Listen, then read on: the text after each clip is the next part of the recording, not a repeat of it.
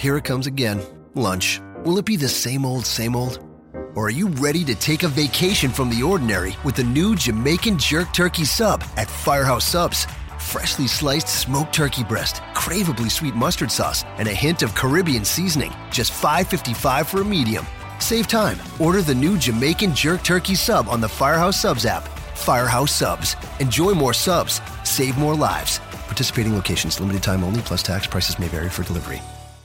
This podcast is a member of the Voices of Wrestling Podcasting Network. Visit voicesofwrestling.com to hear the rest of our great podcasts, as well as show reviews, columns, opinions, and updates across the world of wrestling. Do I have everybody's attention now?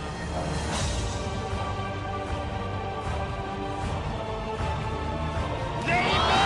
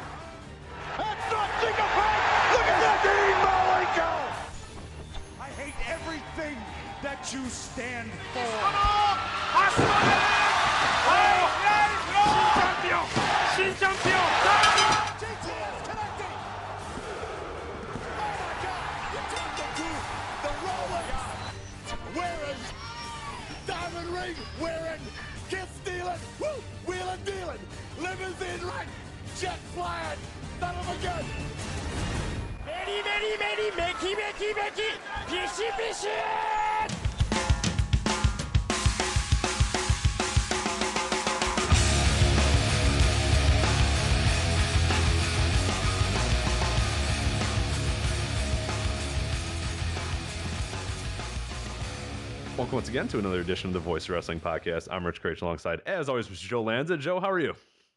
Oh, I'm I'm great, Rich. I uh I, I don't know if we're gonna top the previous 15 minutes, but uh, we're we're gonna we're gonna give it the old college try. Uh, but that that yeah, Do you know what that term means? I don't. I never. I always kind of had an assumption of what it meant, but I never it, knew it exactly means what it it means college students are uh, motivated and approach all of their tasks with gumption. Rich, of course, that's Hmm. what it means. It's the old I uh, kind of thought, okay, uh, college try. What did you think it meant? I I uh, something sexual, but I it very well could. I have no idea what college try. yeah, I don't know either. I'm- So if anybody knows that, let me know. I've, I've always just heard that term, and I always kind of assumed that's what it was. But anyway, yes, Joe, Rich, we're here. Got a lot of topics to talk about tonight. We're going to talk about WWE Fastlane, a little breakdown of New Japan, New Beginning in Sendai, a little bit about the New Japan Cup, Samoa Joe, and then anything else that kind of comes up along the way. Uh, Joe, anything you wanted to lead off with or talk about first? Uh, let's do. I think uh, personally, the uh, the Samoa Joe story is the big story of the week. How about that? Agreed. Yeah, let's do that. Yeah, no, I, I think we can add a decent amount of, of of discussion of that too. You know, us both being you know longtime fans of him and and you know following his Ring of Honor career, and to an extent following his TNA career. And I think you were you, you know you've been very vocal about the fact that look, the guy is going to be successful no matter where. He. I mean, the guy is good. Like like this this idea that he's like broken down and and all this sort of stuff. I, I'm with you. The, the guy's supremely talented, wherever he goes, he's going to succeed. I think provided he's healthy, which And that we don't know. That we're not 100% positive. we, we don't know if he's healthy or not. But if if the guy's healthy and he wants to continue his career, I, I have no doubt that wherever he ends up, he's going to do well and he's going to be successful. And it, it's just, I, I find it odd that the, the that you know he basically the internet has has they've buried the man already. They've put him in his grave and and and kissed him goodbye. And Samoa Joe's career is over. And and didn't we just go through this with AJ Styles two years ago? right, and that's and that's what I wanted to bring up is that we we were we there's the parallels are striking of oh he's unmotivated he's never gonna get motivated again da, da, da, all this sort of stuff and it took Styles a little bit but then when he kicked it up and it was like oh hey yeah this is what I used to do it was ready to go I mean there have been guys that aren't quite there but when we look at the TNA dudes yeah AJ Styles is a perfect comp because Samoa Joe was was every bit as talented as AJ Styles when he came into TNA. Obviously, he had you know a rough run there, but even then, I mean, we we talk about the rough run he had there, and if you read Gary Kidney's uh, piece, which was great, and it's gotten a ton of buzz on the internet, the one he wrote for us at VoiceOfWrestling.com, uh, the sad story of Samoa Joe, it wasn't always awful for him. I mean, we're we're, we're really talking about maybe what 2010 to the present for him. I mean, he had a decent little kind of four year run there uh, where where he wasn't a complete abomination like he became. It's not even that. I mean, even even right to this day. I mean, every now and then he he'll come out of nowhere and have a great match every now. Mhm, It's not sure. like he completely dropped off the planet. Look, uh, he- here's the thing that people have to understand. TNA is just it, it's not eh, eh, eh, I don't know if people realize this or they they, they must real but I guess they don't because we're hearing this this this same thing with, with Joe that we heard with with Styles when uh when he got when he when he left TNA but it's the it's a terrible and it, th- th- that environment is not a, a great environment for first of all TNA first of all everyone knows the booking is atrocious okay? And and they don't put you they don't they do not put their talent in the best position to look good or succeed. I think we can all agree on that. The second thing is tna sucks the motivation out of everybody on the roster. It's it's it's so hard to be motivated and to push yourself when you're working for tna because what's the end game Right. You know, you're just you're cli- it's just an uphill climb that you're never you're just continuing you're in quicksand. I mean, you're just never ever getting anywhere. Yeah, and no matter how hard you work, no matter how well you do, it's it you know the either the booking is going to sink you, the horrible business decisions are going to sink the company, and it's just it, it, it's just it's it's not a place where it's easy to be motivated.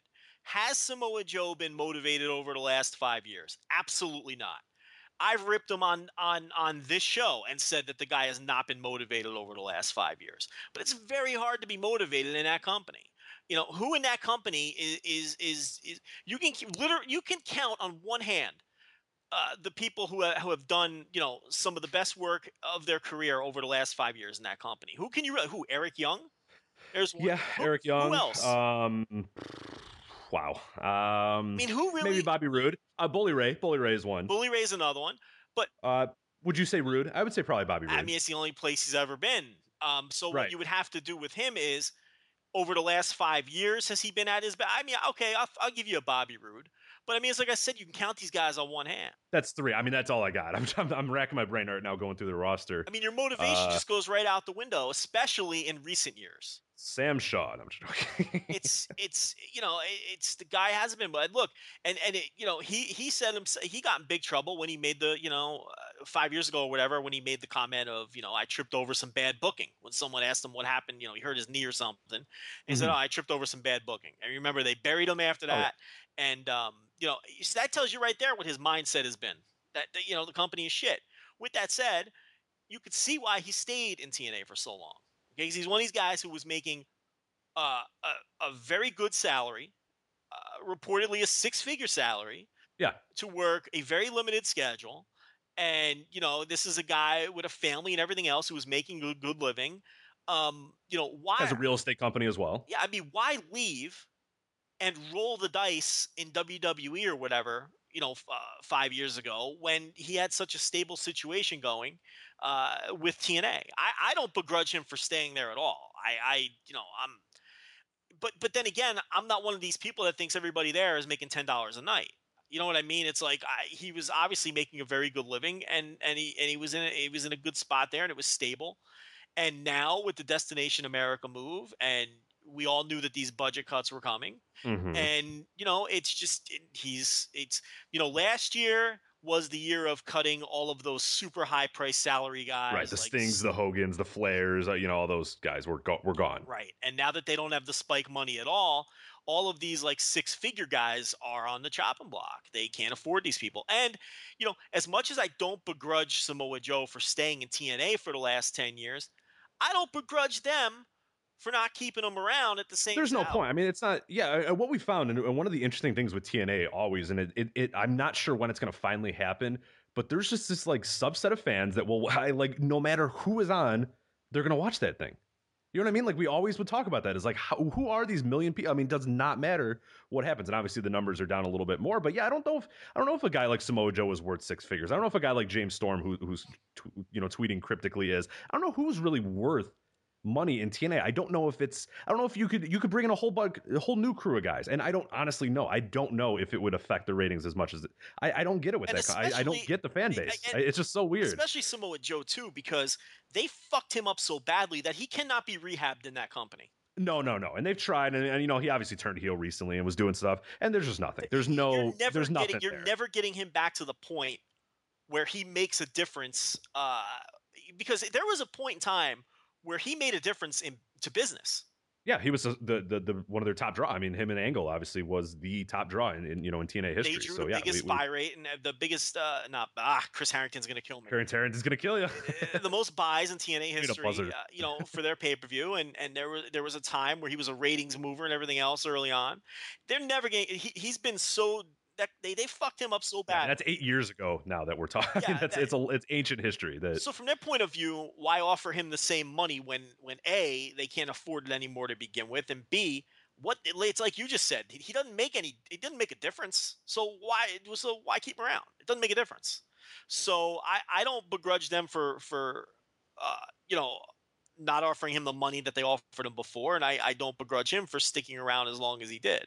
Now moving forward, anybody you know health provided okay? We're not going to keep giving that disclaimer. Just assuming the guy is healthy because there's a lot of talk that he's in awful physical shape uh, but i'm just going to assume he's healthy. Look the guy didn't miss any dates and i'm not his doctor okay? So provided that the guy's healthy and provided that he wishes to continue with his professional wrestling career um, i think he can walk right into nxt and work the WWE style in his fucking sleep.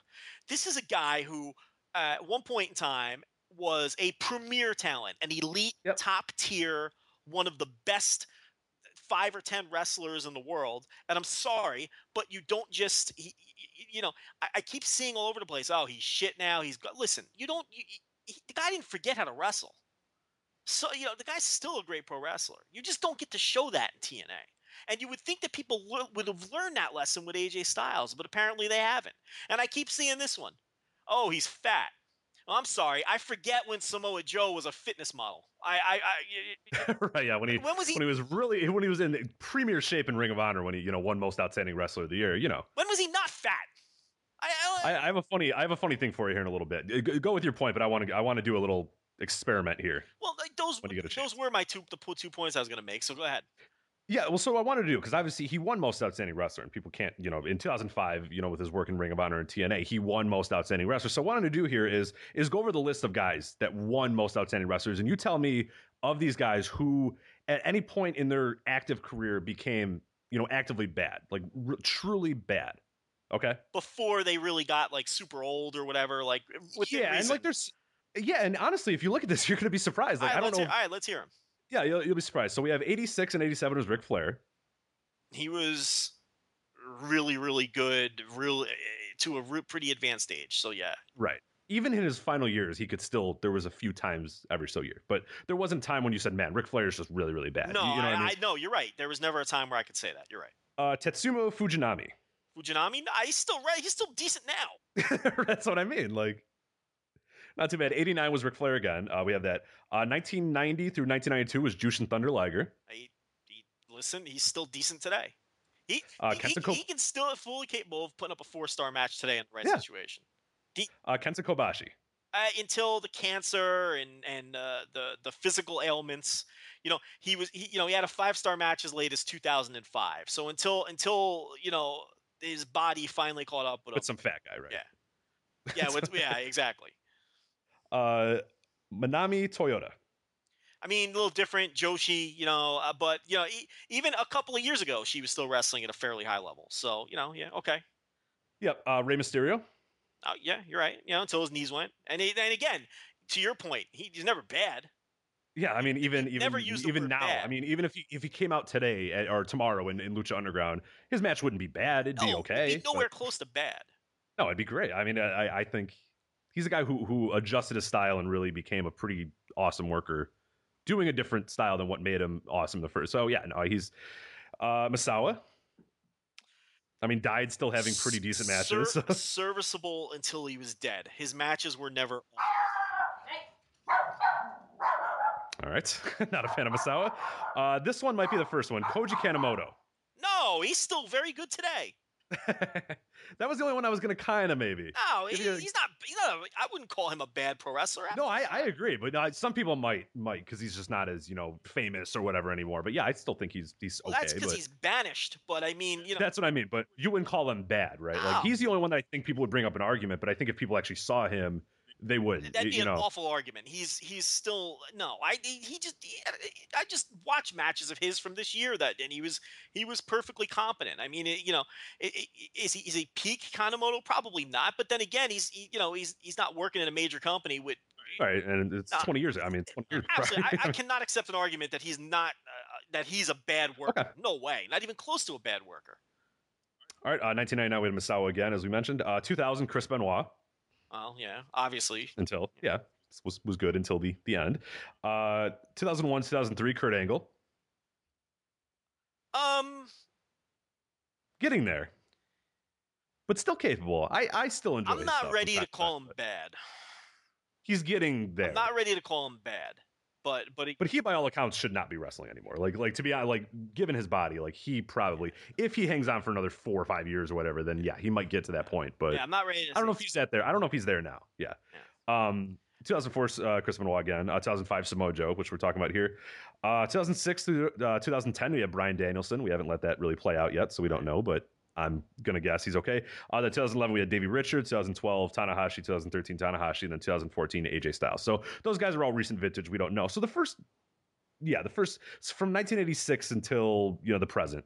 Your point here is you don't go from bad to terrible. Right. Which of them have happen. become terrible? Which of them do we actively go, oh the god, best- you know? The best comps on that list are if his physical state is what people uh, seem to think it is, because everybody's his doctor all of a sudden. The best comps are Kobashi and Joe, uh, not uh, uh, Kobashi and Angle.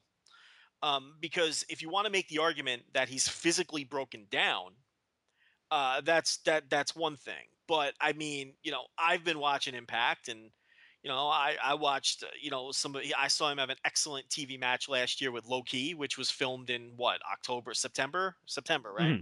Uh, that, the last tapings September, last year were September, correct? Yeah, so it was Yeah, like, I don't remember. like the Yeah, last quarter. It, it was recent, is my point.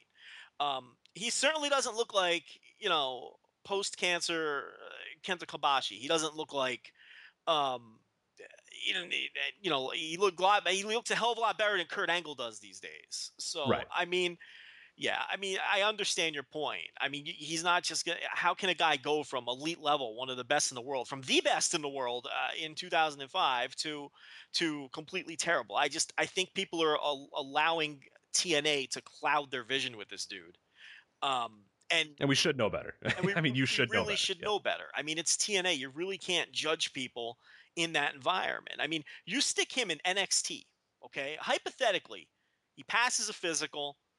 He's he's in NXT, and he looks around that locker room, and he sees Zayn and Owens and and and and Balor and Kenta and all of these great workers and Neville and he sees them all going out there and killing it. And he's not and Samoa Joe's not a stupid man. He probably realizes the buzz that these NXT shows get. You think he's going to go into that locker room and not be motivated to perform at the level that people are accustomed to seeing him perform? If he if he can walk into the NXT locker room and mail it in, then, then I, would be abs- I would be stunned. If he ends up in NXT, you're going to see. I, I, I'll go on record. I will go on record. He goes to NXT. You'll see the old Samoa Joe, and nobody's saying that. Nobody has the guts to say that. Everybody's saying that he's fat, he's washed up, he's a shell of his former self. He hasn't been a great. Re- or they're qualifying it with something. Well, I mean, we don't know, but maybe you know. you put that guy in that locker room, and he's going to be out to prove that he can still hang with those dudes. I'm telling you. You put him in New Japan, where his style is tailor made. You're telling me he can't hang with? You're telling me he's not going to have professional pride to want to hang with those guys? Oh hell, I think you could put him in Noah even and and, and get a pretty decent. I, I mean, and that's an excellent point. I'm glad you brought that up because here's the other thing that's completely absurd that people are saying. Ah, there's no room for Samoa Joe in New Japan. Okay, first of all, there's always room if someone's a great talent. If you're a great talent, there's room for you. That's number one, and he's a great talent. Number two, I, for, I, I would love to give the dude credit. I don't remember who said it, but oh, I know, I know the tweet you're Yeah, talking the- about. Let me let me try to see if I can yeah, find it. Yeah, see here. if you. But some dude respond when I made that point that there's always room for a great talent. Uh, there's there's no such thing as there's no room for a great talent. Someone made a great point. They said, Uh, it was Super Laparca. He's at Lucha Max. "Yeah, go ahead and give his response." All right. He says uh, when New Japan has Chase Owens regularly on their cards, no one can argue there isn't room for Samoa Joe. Boom. I mean, give me a fucking break. I mean, is that? I mean, you know, they have room for Yujiro, but they don't have room for Samoa Joe. I mean, are you fucking kidding me? What do you mean they don't have room for Samoa Joe? It's Samoa Joe. What's wrong with you people? They have room for Rob Conway, but they don't have room for Samoa Joe. They could get Rob Conway on those cards, but not Samoa Joe. Are you serious? It's just crazy how fickle wrestling fans are and how short the memories are. And back to the point that you just brought up, here's the other thing. All right, let, let, us play along. Let's say that New Japan doesn't have room for Samoa Joe, which is absurd. Well, the Noah part of their business certainly has room for Samoa Joe. No, plenty of room I, for uh, yeah, I would say anybody. yeah, I mean Samoa Joe would be exactly the kind of juice, exactly the kind of star power that the Noah side of their business needs. It'd be great. It'd be really fun. I actually, I'm, I'm kind of secretly hoping that's where he kind of ends up. I think that would be really, really fun to watch. And he has history in Noah. Yep. You know, he had the title match against Misawa in oh, I want to say 05. It was either 05 or 06, whatever. It was oh, oh I think oh, ooh, either, the, the end of see. it was either the end of 05 or the beginning of 06. Let Um, me see. Yeah, it was right in that period. I don't remember. Oh, 2007 maybe. It says here October 27, 2007. might have been 06. It could have been 2000. There you go. See? Could have been 2007. Uh, you know, tag team champions there with Magnus a couple of years ago. Uh, when that looked like it was going to have some legs, and then TNA dropped the ball on that, like they dropped the ball on everything else that they dropped the ball on. Whereas the last time that Magnus was even close to interesting is when he was teaming with Samoa Joe in both Noah and TNA. So he's got some history in Noah, and um, you know that would be a good fit too. Now, look, this is all speculation. I have no idea if he's interested in New Japan. I have no idea if he's talked to New Japan. I would be shocked if they didn't call him up though. I'd be I'd be I'd be shocked if Lucha Underground didn't. I'd be shocked if any of these top players weren't lined up around the block for Samoa. Joe. Yeah, and if you if you heard, uh, uh, I think Dave Meltzer mentioned it on the uh, the recent Observer Radio. He said that Samoa Joe told him because there's quotes in the in the most recent Observer from Samoa Joe, and and Joe told him that he was shocked at how many people called and how many different. I mean, I think he thought, yeah, there'll be a few people, but he said he was shocked by who who called him and who was showed interest. So yeah, he's probably getting, he's probably feeling calls from every I- single one of those. Guarantee you, I guarantee you, Ring of Honor called him. I guarantee you, Lu- 100%. Lucha Underground called him. I guarantee. Absolutely. I guarantee you, uh, New Japan reached out to him. I'm, I'm sure William Regal tested the waters I- too, or, or there- whoever at NXT. I'm sure, I'm positive. Even if they didn't say, even if they didn't talk to the office and say, "Hey, let's sign Samoa Joe," I'm sure they said, "Hey, dude, what's the future? Like, what are you doing?" I have. You know what I mean? I have no doubt that William Regal, at minimum, has at least floated interest to whoever makes Exactly. ultimately makes that decision. or yeah, whoever it is that makes the call or makes the decision That or hey, whatever. we They- got to look at this guy. Exactly. especially now that Triple H is making this uh, the thing that we all laughed. We all laughed at Bruce Mitchell, and we're all eating crow now because Bruce Mitchell was the first one to say it back at the network rollout. He said that NXT was Triple H's answer to the Indies, Mhm. and we all laughed and laughed and laughed. And it's and it came to fruition. So apologies to Bruce Mitchell, who will never listen to this. But apologies to Bruce Mitchell you don't know that because you know he was right. Okay, Yeah. he was right. It, it was hard to see at the time when it was you know Bo Dallas versus Biggie Langston or whatever, but yeah, it's was it's, right. it's gotten there. and they're gonna take this thing. uh, They're gonna do some, and and I mean, you know, and and and Triple H has flat out said that he wants to appeal to us, Right. me, you, and the people listening to this show. He says he understands NXT is has a slightly more hardcore crowd, and that's why he signed and brought in the people that he brought in. And who's a better fit for that than Samoa fucking Joe? I mean, these people who don't think that there's not going to be any interest in this guy, they're they're mental. The only barrier between the WWE and Samoa Joe is passing a physical. If you think otherwise, you're lost. You don't have a clue if you think otherwise. It's passing a physical. That's it. Okay? I guarantee you all these these these major players are lined up around the block for this guy. And I, I tell you what, if if if if he if he comes to any of these places motivated, and like I said, I find it hard to believe that he wouldn't walk into that NXT locker room or that New Japan locker room, two of the most competitive locker rooms and hungry locker rooms. You're, you're gonna find a hungrier locker room than NXT locker room. Not only are all these guys great, none of them want to fucking be there. So th- that's the hungriest locker room you're ever gonna find. With his contemporaries, with his friends, with his Right. professional rivals. You think he's gonna walk into an environment like that and he seems like a pretty good dude and a, and a dude who who who at, at least at one time before he was TNAized took a lot of pride in his craft. You think he's Yeah. going to walk into that environment and he's going to lay an egg, or he's not going to be motivated, or he's not going to give a shit, or he's not going to perform at a high level? You're lost. If you truly believe that, and I'm talking to you, Observer Board, because that's some of the Joe thread on the Observer Board is It's a train such wreck. an yeah. observer thread because it's just the, the, the typical super negative everybody sucks negativity that you get there and Yeah. it's like Until they've done it on the main event of WrestleMania, they're they're garbage. Yeah. They're trash, and and they're they're they're just not worth your time. Yeah, they're, you know they're so focused on that that bump that he took uh, on the stairs like that like and that all that's all Dave Meltzer's fault because Dave Meltzer and Bryan Alvarez as you know uh you know I- you, you, you take you know you do anything that's even remotely risky or unsafe and those guys just harp on it and harp on it and harp on Right. it and, you know and that trickles down to the people who pay to read their shit but anyway we're getting away from the point here the point is Samoa Joe wherever he, if he walks into one of these competitive locker rooms believe me he, he he's going to be he's not going to want to have the worst match of the night in, in NXT he's or, not gonna want or, or anywhere. think- I mean, that's he's not going to want people to think that he's washed up like they're saying right. he's going to want to go out there and kill it I have no doubt that he can again with the asterisk of provided that he's healthy and i'm just going to assume that he is until uh, you know i'm i'm told definitively that he's not until he says look i i, I can't physically do it anymore or uh, you know what you know what'll tell the tale if he doesn't sign a deal with one of these companies that will tell you all you need to know about it Yeah, if he just decides to do the indie thing for six months and kind of get these big shots, then you'll kind of have an idea. Maybe, yeah, maybe he just sees, look, I'm just gonna get my last little thing in here. if he knows and then go do my if he business, knows he's badly hurt he knows the working standard in a place like New Japan. He knows the physical toll that's going to take on his body when he goes on a G1 tour. Uh, he's just he, so he's not he's not going to go. You know what I mean? And and WWE they're going to give him a physical, so they won't even let him in the door. i i you know if his back is shot. So we'll see. But I don't know, man. I think people are really underestimating uh, the I think a lot of people need to go back and watch how good he was when he was good. I think I think don't even have I think there's a lot of people far. that don't know that. I, I really don't. Well, no, I, I don't. I don't honestly think because I know at that time, you know, and, and we're talking. obviously, Ring of Honor was a pretty big deal at that point, and, and, and even his early TNA run. But I would really implore people if if you're sort of like, uh, you know, I don't really know, go back and look at how good that dude was when he was last motivated, when he was, you know, ready to go and all that sort. Of, I mean. Like we said, he won most outstanding. That's not a small feat done. I, mean, I list the other guys that have won most outstanding wrestler, whatever. It's not.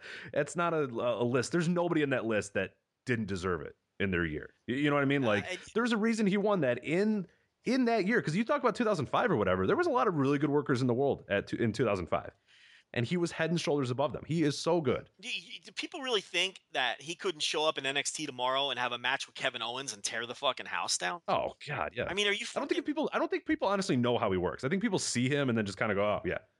You know what I mean? Like, I, I really honestly think that there are a subset of people that just see him and don't understand, you know, what he does, how he worked, what he was able to do in the ring. All it's, I, it's just Well, I mean, look at it this way. I mean, if you're 20 years old, the last You wouldn't. y- You, were 12 when he was. You know what I mean? It's and that's what I mean. That's so. If there are people well, listening, not that maybe even. He didn't won that. When back- did he win most outstanding? 2005. 2005. So I if mean, you're, you're, if you're if you're an you could be an adult and have no memory of that. I was 17. I mean, Yeah, I mean, you could be 20 years old and, and you were 10. Right. You know. I mean, I was going to Ring of Honor shows just because that's what I was doing, but like, I, I don't know if many other 16 or 17 year olds were doing that or whatever. I mean, yeah, that's if, if there's a 21 year old that's listening, I mean, you were 11. You didn't watch Ring of Honor when you were 11. I guarantee you. the matter didn't. is, the, the thing is too. I mean, look, I look. He obviously he he hasn't had a year close to that since, and it's gotten progressively worse as he's gotten progressively less motivated, and TNA has gone further into the shitter. But you still you don't have to dig that deep to find. Uh, I just mentioned that Low Ki match from Impact at the end of yeah, last. I, I know the one you're talking about exactly. Is that not an NXT match? That's a seven-minute NXT television. Oh. well, match. it's two guys that, yeah, that, that, that, and I think I feel the same way about, you know, a guy like Low Ki. Well, I mean, he obviously has his attitude Yeah. issues, but yeah, you put him anywhere and he's going to have great. You, you stick that ex- that match that they had on Impact on next week's NXT episode, Let's see if you can find that one on YouTube and it, for and people it, that are, it- it fits right in. That's exactly what they're doing on NXT TV. You know, and it's like you know he had a match with. Uh, Yeah, you can if you look up Samoa Joe Low Ki, it's the first one that comes up. X Division title, uh, Samoa Joe versus. Oh, that's sorry, wrong one.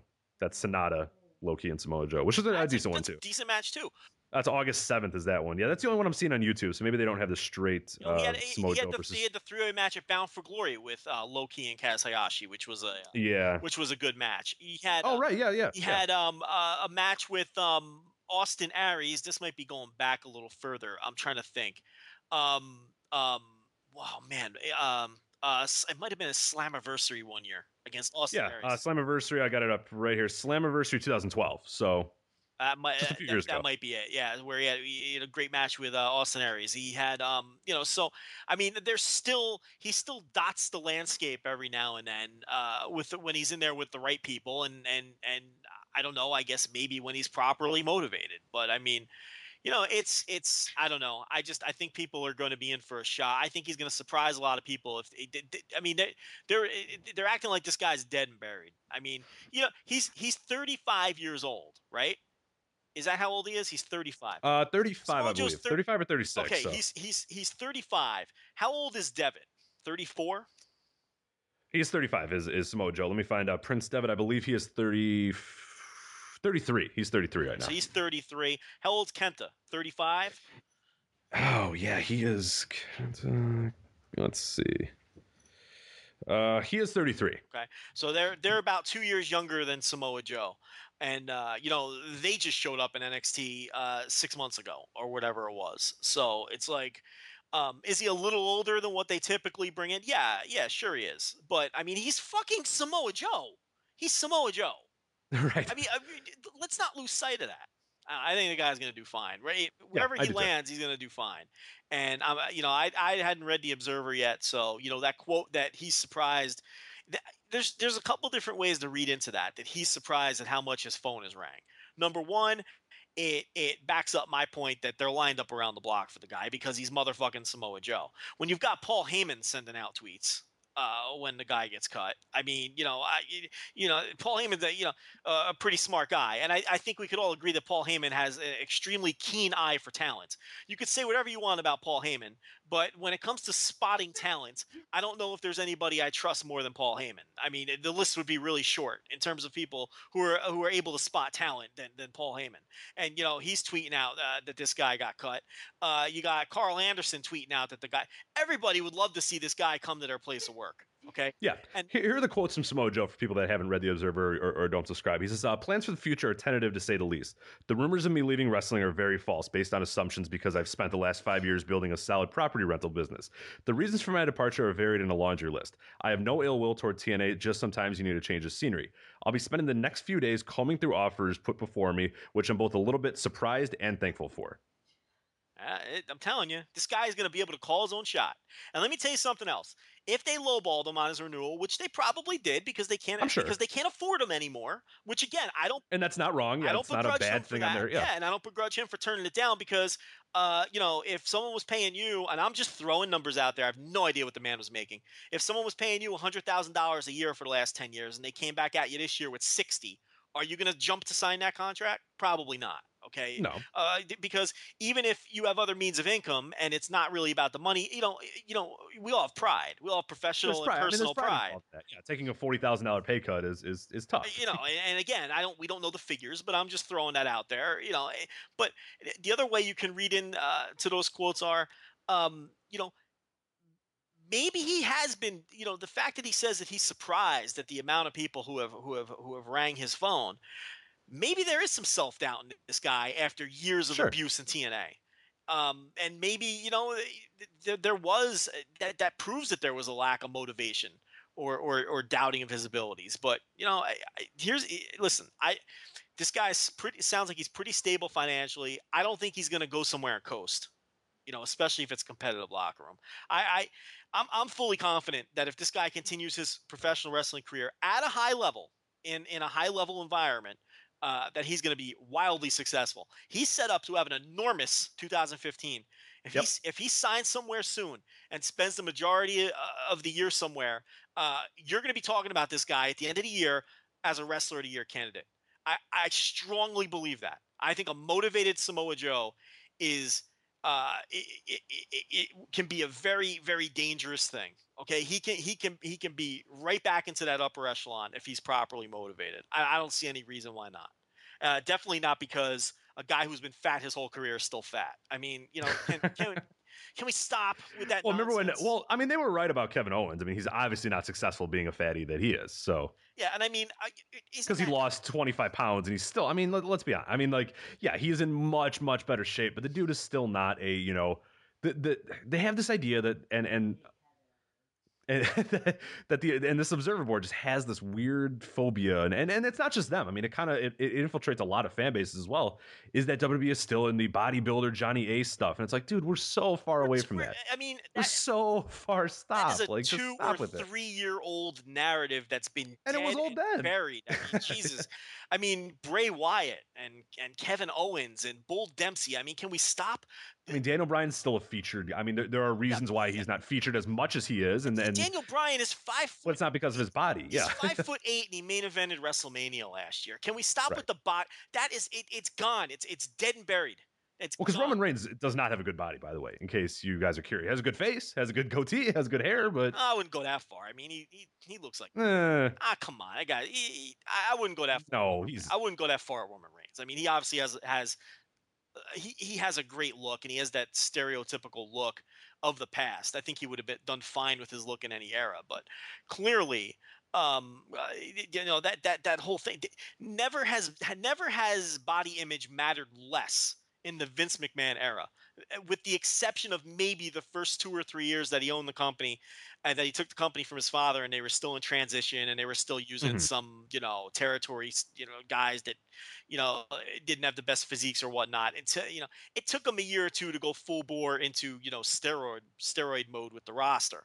But uh, for all intents and purposes of this conversation here, never has body image mattered less than it does right now. So anyone who brings that up is just completely off the rails. It can't be taken seriously. If you really think that Samoa Joe's body is the reason that they won't hire him, and and don't bring up Chris Hero either, because Chris Hero is a different situation. Chris Hero was not a big guy. Okay, Chris Hero was a guy who was in shape with the company and then couldn't stay in shape. Mm-hmm. That's a different scenario. And if you see if you've seen Chris Hero lately, okay, it's pretty clear that it was a struggle for him to even stay in the shitty shape that he was in in NXT. Right, and, and there was, if you remember, uh, when, when he was let go, uh, Triple H had some cryptic. I think it was on one of the conference calls, and he mentioned that there are a few guys that he, you know, essentially, you know, running around. He, he mentioned in a few quotes, but essentially, what he said is, "There's a guy we got rid of recently, and we're sort of wondering if he can sort of get remotivated."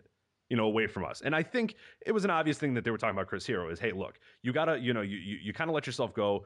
We're gonna, you know, get get ready for a little bit, but if you come back and in six months you're in super shape and having great matches, we'll hire you right back. Well.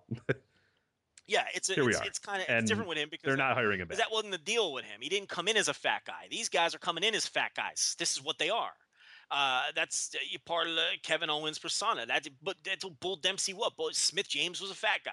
Uh, Samoa Joe's a big guy. I mean, that, that's not going to be the barrier. The barrier, the one and only barrier, as I said before, is going to be, be whether he can pass a physical. That's it. It's going to be the only barrier.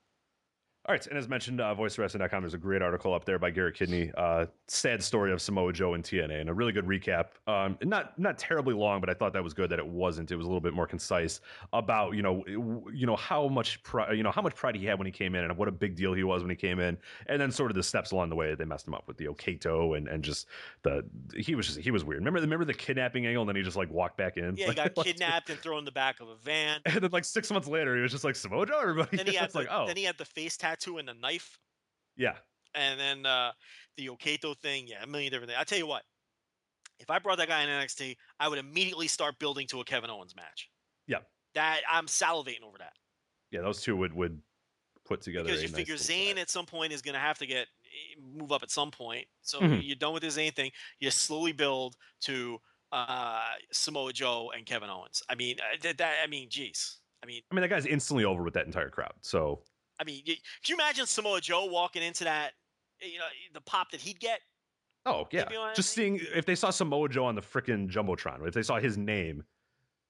I mean, yeah, absolutely, hundred percent. Yeah. So I mean, I don't know. These, these people are nuts. They People went nuts for Rhino. They went nuts for fucking Rhino. are, Like, it's, it's these these some of these fans, man. They just they but again we have to remember especially when we're talking about the observer board these are the That's same, a different breed. these are yeah. the same people who said that the WWE fans wouldn't know who Sting was so there was no Oh, Sting. right. They, remember? So, they thought it- they would is Sting would come out and everybody would go, huh? yeah no no one will know who Sting is Who is So, this guy? yeah so And David Mix likes to point out that even though they, uh, even though fans don't know who he is, and WWE has to say the vigilante or whatever, and never mention WCW, that they all chant "We want Sting," which was his, you know, chant, obviously and like 1989. But yeah, I, I mean just, everybody just immediately knows how to chant for him. Oh, geez, like you know. com- completely absurd absurd but yeah J- Joe's gonna do fine All right, let's uh, let's stick with WWE here. Let's talk WWE Fastlane, Joe. We're on a fast lane to WrestleMania. do we have this, to do we have to talk about the Uh, we'll do it quickly. We'll, we'll do one, one the one through ten game quickly. I don't I don't have a ton of strong thoughts about WWE Fastlane. So all I right let's just burn be- through it because I Let's do the fast lane through fast lane because uh, yeah, I don't think and we're this will to be be fun because I, I think I know two matches on the card. So Well, there you go. Yes, uh, a few new ones actually got made uh, on SmackDown. I think as we as we speak right now. So waiting with bated Um, breath. I cannot wait. Let's do it. yes, so let's do one through ten game here. We'll start off with a singles match, a singles grudge match. We are not waiting to WrestleMania for this. We're getting Goldust versus Stardust. I mean, they might as well not wait till WrestleMania because there'd be no room for them on the show. So They'd get three minutes on that show. you know, it's that. not the old. You know, I remember the old days. Everybody was on WrestleMania, and and everybody had a program going Those into terrible. WrestleMania. And um, no, I'm just saying for comparison purposes, there was a time where, like, if you go back to, I don't know, WrestleMania five, okay, and count the oh number god, of that one. and count the number of people who were on the show compared to the number of people who were on the WrestleMania card in I don't know 2011 or 2009. I mean, it's probably double. They they shoehorned everybody onto the card. They don't do that anymore. Now they give you what seven or eight of the top matches. Uh, they'll throw you a Divas match in there, and and things like Goldust and Stardust that would have been on a WrestleMania five. You know what I mean? Uh, That would have been on a WrestleMania uh, seven. Yeah, we got two and a half minutes, and it would have been you know terrible, and then it was done. Yeah, But instead, you know, th- that that match is never getting on WrestleMania. yeah. We had we had 14 matches on WrestleMania five. That that one is a particular one to, to bring up. Of that was the, the the epitome of literally everybody on this roster is getting a payday. And you know, ba- back in those days, late '80s uh, to the very early '90s, it wasn't just WrestleMania.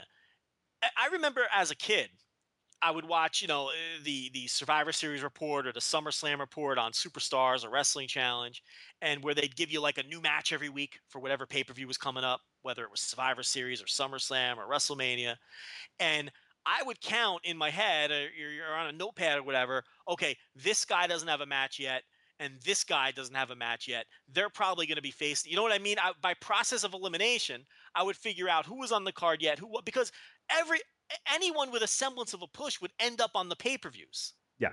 And those days are just long gone, obviously. I mean, that just doesn't happen anymore. And I'm not saying it's better or worse. I mean, in some ways it's better. In some way, it's better because less matches means more time for the matches, and better in in in theory, you're going to get better matches.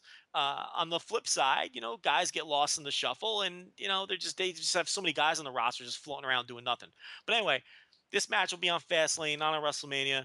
They kind of rushed the breakup and rushed the match. I mean, I don't know. It's but at this point, I have no interest in Stardust as a character whatsoever. I don't care for so either, it doesn't really. matter. I mean, I don't really care about this match. I guess I'd give it a two. I would probably give it a three, just because I'm interested if there's any Dusty Rhodes interaction here or whatever. But yeah, I couldn't care less about either of these two. Um, I'm not a big fan of, of of Stardust, and and I'm in the minority of not a big fan of Goldust either. So I, I, I to me, whatever. Like I, the, whoever wins or lose, I mean, I have no stake in the game whatsoever for this, so it doesn't matter to me really. Um, move on here for the tag team championship. We have the Usos defending their title against Tyson Kidd and Cesaro.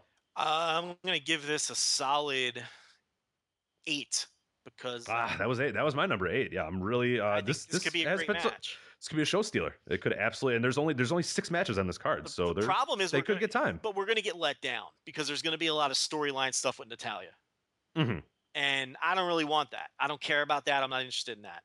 I'm okay with that, like in vignettes or, you know, You just want these two to work. You just I- want a I would ma- love to see- guys. yes. 15 minutes, just have a match. I'd you like know. to just have a match. But I, I listen, it, We got to tell stories. we got to tell we got to tell our stories. So, I mean, I'm giving it an 8, but realistically, it'll probably be a letdown because there'll be some Natalya nonsense.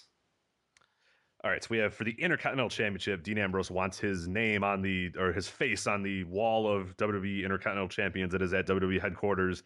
It is Bad News Barrett's the champion, defending against Dean Ambrose. You know why? Why does you know?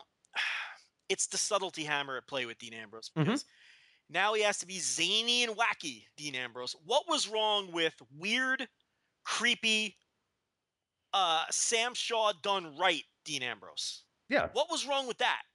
The the Dean Ambrose in the Shield, who was a clearly unstable, real creepy, and could snap at a moment's notice and diabolical, and you got the sense that he was smart and he was cunning and he was just a little off. How cool was that? Now he's he's zany and wacky and yeah. I late know. for I- I'm wearing weird suits and I'm doing this because because I mentioned this. Uh, I I brought it up on Twitter a, a few days ago as well, and I said Vince McMahon, he, he he's no one is better than him at dehumanizing of somebody so quickly. Nobody is is better at it than him.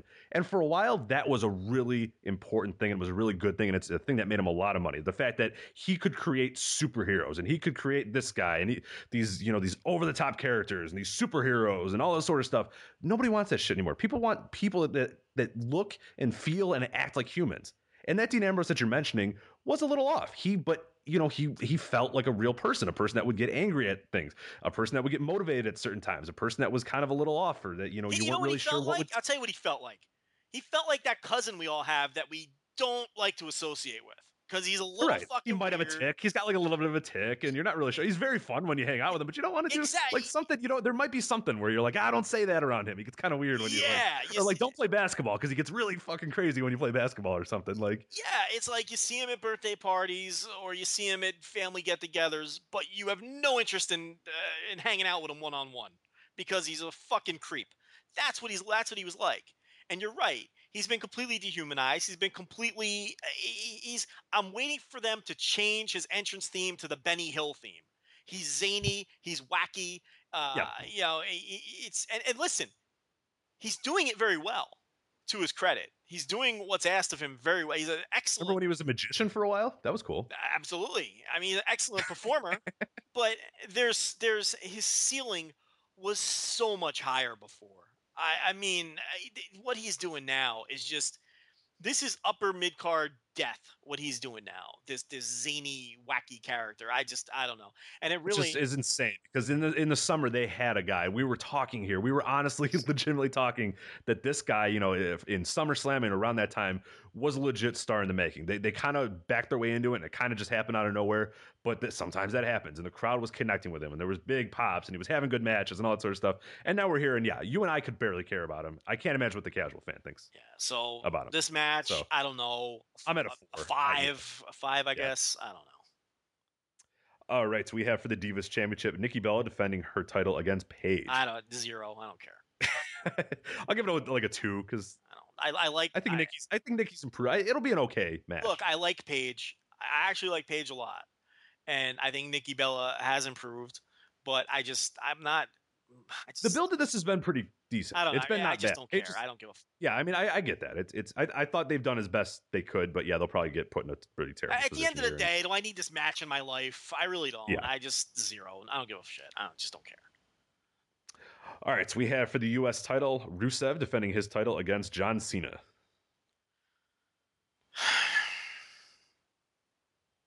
this is a tricky one. I mean, I, I'm a big Rusev guy. I think he's one of the few guys they have that they haven't managed to fuck up. Yeah, how has he lasted a year without getting screwed up? Um, They've had like two times that they've really done something where people are like, ah, I don't know about that. I mean, how does that happen? Like, I'm really curious about the finish. I'm curious whether they do a rematch at WrestleMania, which means Cena would lose here, right? Um, yeah, ideally, or you know, it could be a disqualification and no contest, something, something like that. um, just because I'm curious about the finish. I don't look. Here's the thing with Cena, and we are not Cena haters by any means. Um, the thing with Cena is he really works to the level of his opposition. I think he's like the perfect example of that. You know, when he works with a dry guy like Randy Orton, the matches are dry. When he wrestles, you know, against other great wrestlers, the matches are great. When Cena's in there with shit, the matches are shit. Um, Rusev obviously has been, you know, when he wrestles his style of match, the matches are excellent. He might have been my favorite wrestler in the company last year. Um, he has been exposed to some extent when he tries to wrestle longer WWE style main events. I, I don't know how these two guys are going to mesh together. So there's a curiosity factor there for me. My gut tells me they're not going to work very well together, especially since, you know, being a Cena match, this isn't going to be an eight minute Rusev, Biggie Langston, Rusev swagger sort of intense sprint. They're going to go out there and they're going to have a, like you said, there's only six matches announced for this show. So they're going to have to give this thing a little bit of time. I worry about this match, but there is a curiosity factor to see how they'll sure. work together. So I'll give it a six. Yeah, I'm going to probably go with five. Um, I'm interested in how the finish plays out, but uh, I, am kind of with you. I, I, don't see this being very good. I just don't know if this is really the right matchup for these two. I don't know if these two are, are, are capable of, and, and I think independently, as you mentioned, I think independently they're both capable of having good matches. It just seems like a weird fit between these two, and and, and I'm not sure how it's going to play out. That's the only thing is, is I'll give it a five just because I'm interested in seeing how it wins. You know, who wins? Is it a DQ? Is it a no contest? Do we have a rematch at WrestleMania? Does he go through? You know, they've been kind of messing around with the with the the LED board. So do we have somebody get thrown through those? and then you know we need to come back at WrestleMania. It's one of those John Cena is dead, and then he'll come back in two weeks. Like like something like that is probably going to happen or whatever, and it's going to be kind of lame. But I would like to have something where it's a little bit more, a little more to it. Like you, you know maybe Rusev wins, or even if a, I don't want John Cena to win now, but at least if that happens, there's something to it. You, you, know what I mean? Whereas I think we're just going to get a DQ or a no contest or whatever. But but I'm I'm willing to let it play out. So I'll probably go with a five. The booking is is super interesting to see how they're going to book it. Now let me ask you this: Would it shock you if the match was terrible? Uh, not shock me at all. No. Would it shock you if the match was great? Great.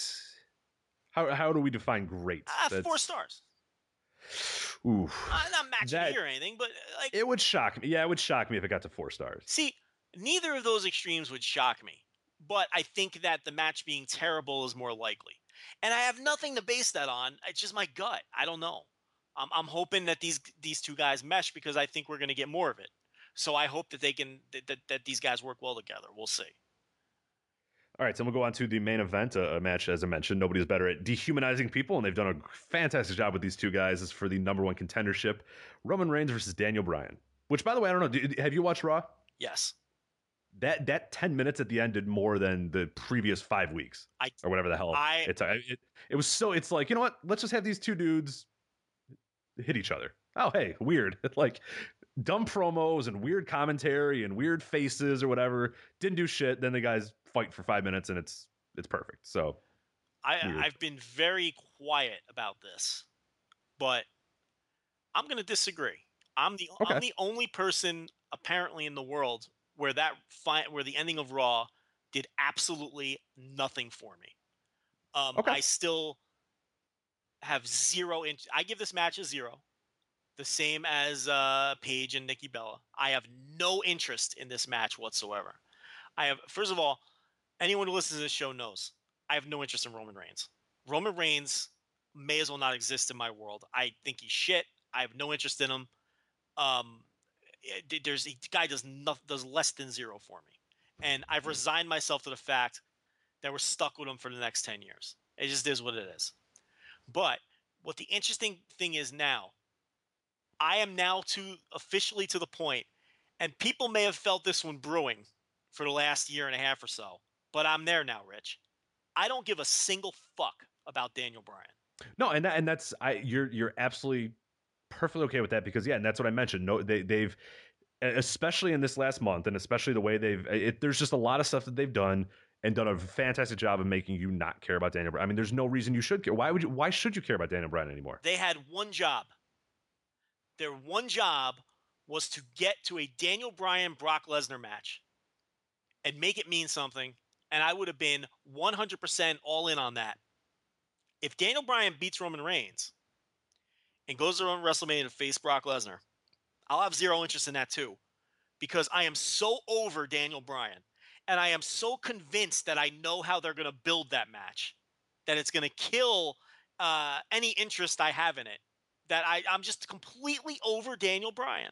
And So I, that's your prediction that that, that Bryan wins I have no idea. I'm saying if he does win, okay. Oh, okay. Okay. they've they've killed my interest in the one match that that I would have had more interest for than maybe any match on the planet. I don't know if I could think of another match worldwide that I would have had more interest in. I don't. Yeah, if I told you two years ago, hey, at WrestleMania, the main event's gonna be Brock Lesnar and Daniel Bryan. we were screaming about it on this show that they should Yeah. eventually go in that direction that was the long term. I think we with said a would be more the greatest. with a more serious Daniel Bryan. But here's what's going to happen: if he beats Roman Reigns, you and and and uh, okay, let's just let's fantasy book. He beats Roman Reigns. They turn Roman Reigns heel, and they're going to do what they should have done. And Roman Reigns is a heel for a year and a half before they decide to go all the way to Roman Reigns. So let's get Roman Reigns out of the way. Okay, work with me here. Daniel Bryan wins. He's facing Brock Lesnar at WrestleMania.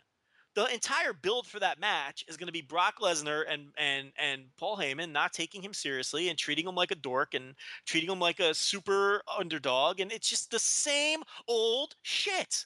And I'm just not interested in it anymore. I'm not interested in his stupid beard. I'm not interested in his stupid underdog story. I'm not stupid. I'm not interested in his stupid yes, yes, yes chant.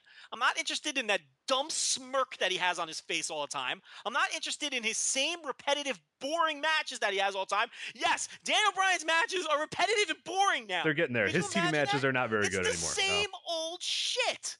Daniel Bryan is the remember in ROH when they would when the fans would would uh, tongue in cheek chant same old shit at Daniel Bryan, and and he'd I have do. fun with it, and then he would intentionally do the same old shit, Yeah, then he would just and it, and it was. ease in that headlock a little bit more. But like- here, here's the problem. Now he is uh, like, eh, like legitimately, it's the same old shit with this guy in the ring, in the commentary, in the stories they tell with him. I'm tired of his dumb hair. I'm tired of his dumb beard. I'm tired of his dumb smirk that he never gets off his face. I'm tired of the fact that he can never give a serious promo. I'm tired of the fact that the commentators never take him seriously. I'm tired of underdog stories in this flying goats fucking and company for the last 30 years. I'm tired of it.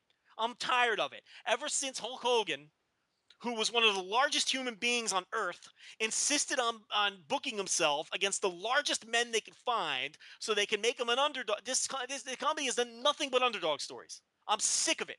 I'm tired of underdog stories. They're boring.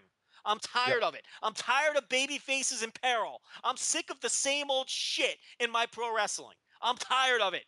I'm tired of underdogs. I'm tired of babyface underdogs. I've had it. I've had it with Daniel Bryan. I have no interest in Daniel Bryan. I'm not exaggerating. This is not hyperbole. I'm not. no, and and you're not. al- I don't think you're alone. I mean, I think that's the prevail. That I think that's the bigger thing. Is this? I don't think this is Joe Lanza has his you know ridiculous opinion thing that we're doing. no, I mean, I'm I, not I doing think podcast shtick. I, no. I I mean, have you no look at our forum. There's this guy. Have no there's there's a thread in our forum that goes, you know, why are fans turning on Daniel Bryan? There's a lot of people bringing real thoughts in that they're like, yeah, you know, I, I'm just not into it anymore. I don't know if it's the care, I don't know what it is, but yeah, there's a lot. I mean, you're not alone. There's a lot of people, and and the crowds are that way too. In in the build of this, there's been boos, there's been less yes chant. I mean, there he is dramatically less over than he was at the same point last year, night and day. crisscross, duck under, flying leg, tope to the outside, same old shit. Even the matches are the same old shit. Mhm. It's it's it's it's that it's it's he's I- don't have any interest in the guy. I don't know what to say. I mean, I wish I didn't feel this way. I I kind of felt it brewing. Maybe 18 months ago, uh, when it, you know you, you kind of got the sense that this was they were never going to get away from this, and I've kind of been hoping against hope that they would, that they would change his character a little bit, give him a more serious edge. The injury, the injury helped a little bit. I think a lot of people thought, okay, he's going to come back and be a, a little a bit different, but coat no, of paint. Nothing. Th- who needs a fresh, Longer hair, God, yeah. does this guy need a fresh coat of paint? And it's now or never. If they gave him a fresh coat of paint now, you know, right before WrestleMania, eh, you know, eh, you know, they, they could really freshen this guy up and get the. Eh, th- th- They're in danger of, you know, he's getting booed more and more in these arenas. Yeah. and they're in danger of people following my lead here. And and and and it's you know it's it's it's going to trickle into their casual base eventually too, and that's something I predicted a year ago. I, I, I just I don't know. I don't have any interest in the guy. I can't lie about it. It used to be I could overlook, um, you know, you know, and look forward to the matches. I can't anymore because he's. I, I don't. I don't even think the guy. I, I don't. His matches aren't great anymore. I, I watch Daniel Bryan matches. I'm not. I just. It's just They're WWE TV matches. That's what they are. And he works the WWE babyface style with his three or four, you know, uh, trademark moves and and you know the, the same old fucking babyface and peril shit under, especially with him because it's the underdog shit, and it's like I don't know.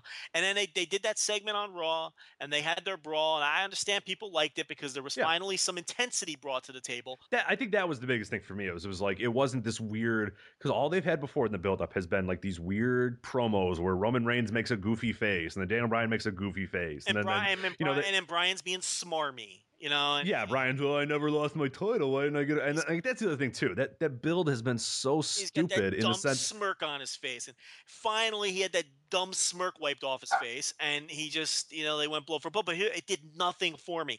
I watched that emotionless. I, it didn't make me want Okay, to see the Yeah, match. I mean, it, it hooked me, but I guess I'm not. I'm not totally dead yet. I, still have some hope, some mild, mild hope. But well, after but all I'm that, with- after all that, zero. So the floor is now yours. Yeah, um, I'm probably gonna go. I see. I'm interested not in the match itself because I think the match is gonna suck, and and and I just because I don't think Roman Reigns in 20. I I think if anybody can get a decent match out of him, it was uh, Daniel Bryan from a few years ago. I don't know if this Daniel Bryan is gonna get him over to that extent. I I don't know. T- To me, the match is not gonna be good because I just don't think Roman Reigns is any good, and I think he's gonna drag it down. Um, I'm interested in the finish. I'm interested in how they play into the finish. You know, what do we have after this? Do we have, you know, Lesnar versus Bryan? Do we have Roman versus, you know, Lesnar? Do we have, you know, a three way? Do we have Rollins interjecting himself and making it a four way? Like that that's that's my only intrigue is how does this play out for WrestleMania? Because now we have it's now or never. We have to know after this what our main event is going to be for Mania. That's the only thing I'm interested in. As a, as far as the match, I don't I'm not going to give a shit until the finish. You know what I mean? I, when I know the finish is going to be happening, that's when I'll pay attention. But until then, eh, there's just not. I mean, yeah, it, it's I've hated the build to this, and it, it, it it's so it shows you just how terrible. The, and, and I've mentioned that there's there's been times where the creative has been awful, but I don't think it's been as bad as it is right now. I, I cannot think of a time in, W- in in WWE history, in my recent history of watching, where it has just been so off. Like they couldn't even make this work in any way whatsoever. They found a way to make both of these guys worse off than they were a month ago. Just dramatically worse too. Not even just like you, you know what I mean. Like both of these guys came across as as as heels when they were meant to be baby faces. I think. I don't know. Maybe there's something more meta that I'm not getting about this build. But I don't know. To me, it's it's you have two guys and they're both being whiny little bitches, especially Daniel Bryan, who's just found the absolute worst motivation ever for why he deserves a title match. Roman Reigns, who who can't stop smirking and telling weird jokes and and and talking about being a man and and you know he's a baby and he's it's just like what is this like what am I supposed to do like the fans have no idea what to do The problem is the it's a booked the- the it's company- booked fucking wrestling how do you not make this because the company doesn't know what they're doing either. Because on that's on, what I mean on the on the Blizzard Raw, Daniel Bryan stepped aside. Right and then the week later he doesn't step aside So it shows that the company doesn't know what they're doing either. It's gotten to the point where, and that's the thing. I mean, you mentioned Rollins. I don't care about Rollins and his dumb briefcase. I don't. It's like there's like four people on that roster that I care about. I think Brock Lesnar is an awesome champion. Uh, I'm way into Rusev, obviously, and I'm really, you know, like everybody else, I'm into this Cesaro Kidd tag team. The rest of that roster, man, I just it's so hard to be into anybody on that main roster. And it's gotten to the point where you know, it's like I don't want to see people get called up from NXT. You know what I mean? Like, why would you want Sami Zayn other than oh god no yeah other than I like the guy and good for him? And look, at the end of the day, I really don't give a shit about Sami Zayn's bank account. I care about Joe Right. Lanza's entertainment. Okay. yeah and I mentioned that a year ago because people were bringing that up for for I forgot who it was oh maybe it was when when when when Devitt and Kenta were coming in they're like oh it's bullshit they have to go to NXT I was like look I can watch NXT just as easily as I can watch Raw Absolutely. It's on my TV every single week. I fire it on, boom, ready to go. I don't give a shit who, uh, how many people they're wrestling in front of.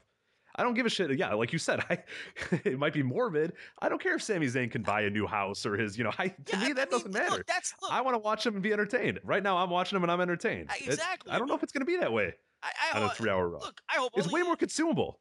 it's so more cons- eh, it's like i hope all these guys become millionaires and, and live out their dreams and whatnot but you know in, in terms of my entertainment i hope they all stay in nxt because and now you know the stated goal is that nxt is for me Yeah. i mean the guy in charge of it has said that he, Said you idiots, you nerds. I'm making this for you. his Yeah. stated goal is that it's aimed for me and for you and for everybody listening to this why would i want these guys to move up i love watching nxt a, i'd ra- a, the, a bad one hour nxt uh, has been better than a good raw lately it's easier to watch the the the the it's it's One hour wrestling is so. Oh my god, it's so much better. it's it's one hour studio wrestling with you know there's nothing on the main roster as compelling as as Zayn and Owens. It's now that we have three close.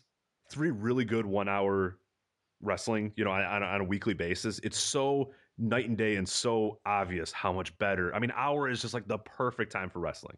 You know what i mean? You you watch lucha underground you watch uh, you new japan on access you watch nxt and you watch these shows and it's in that combined time i'm getting so much different stuff in the same amount of time that i watch one dredge of a terrible raw and it, it, it's it's so obvious that one hour wrestling is just great. And you watch those old nitros and you watch those old raws or whatever, and it's like, yes, I mean, this is, it, I, and I understand, I understand the business obligations of it, so I'm not criticizing them for that, but you see the difference in that. And I think there are creative ways that WWE could make Raw a three hour Raw. I mean, if if the hours were different, if there was something different about the hours, like you even in the old three hour Nitro days, the first hour was not the second and third hour. You know what I mean? Like that first hour was something completely different than what you got in the second and third hour. And I thought that was there's ways that they can do that. They don't really want to. They just do their same boring tripold crap using the same twenty. The 20 fact people. of the matter so. is, if if if if what you're if if what you're presenting is compelling, it really doesn't matter how long it is. The the reason people look, do I want Raw to be three hours? Do I want? No, of course not. But if Raw was on fire, and if Raw was comparable to NXT in terms of excitement levels and and good, clean stories that make sense and and and and great work, not, you know, I wouldn't be complaining. that I'd sit down and watch it for three hours. it was almost like in uh, there was a year in you know maybe two years ago where we watched Raw and never complained that it was three hours because it was awesome. And it's It like 2013. We spent the entire year talking about how great Raw was almost the entire year. And it's like, uh, you know, that's part of it too. I mean, it, you know, ideally, no, it should not be three. Uh, it's realistically, it's like three and a half hours. It's like three. Uh, sometimes they go to about Because we have an overrun. Because we had three hours where we sometimes. yeah, right. it's it's um, you know, and when they were doing the pre-show, they were asking people to watch four hours of, of wrestling every Monday night, which is ridiculous. But I mean, a lot of it is just the three hours drag so much because it's fucking terrible. I mean, you know, there's just there, there's some Raws where there's maybe one or two segments that are decent, and the rest of it is just pure shit. So I don't want guys to get called up. I know that WWE main roster wrestling is not being presented for me, and it, it, it it's never going to be. And you know they're telling me that NXT is for me. Why would I Yeah. want these guys to get called? I want them to. When when guys get signed, I want them to go to NXT. I'm glad that they go to NXT. Yeah, we just mentioned here Samoa Joe. We're, we're talking about him going. Yeah, like, did you notice? we never that? once Exactly. mentioned him in WWE. We said if he goes into that locker room in NXT, he's going to be great. We never once said anything about him going to WWE Right, we're sitting there drooling over. or WWE proper, I should say. But Yeah, you know, obviously same thing. But yeah, we're drooling over. you never said WWE locker room. You never said oh him and Tyson Kidd and him and Cesaro. You never. No, right. We, we, we're drooling over a potential Kevin Owens match. We weren't like, I can't wait to see Samoa Joe mix it up with Bray Wyatt. I mean, or Daniel Bryan. Like we even not even said Yeah, that. I mean, think about that. Think about if I told you, I said Joe in 2006. I said Joe, Daniel Bryan is one of the top stars in WWE, and Samoa Joe's a free agent, and they might sign him. And you would say, ah, I don't want to see that match. yeah, could you imagine?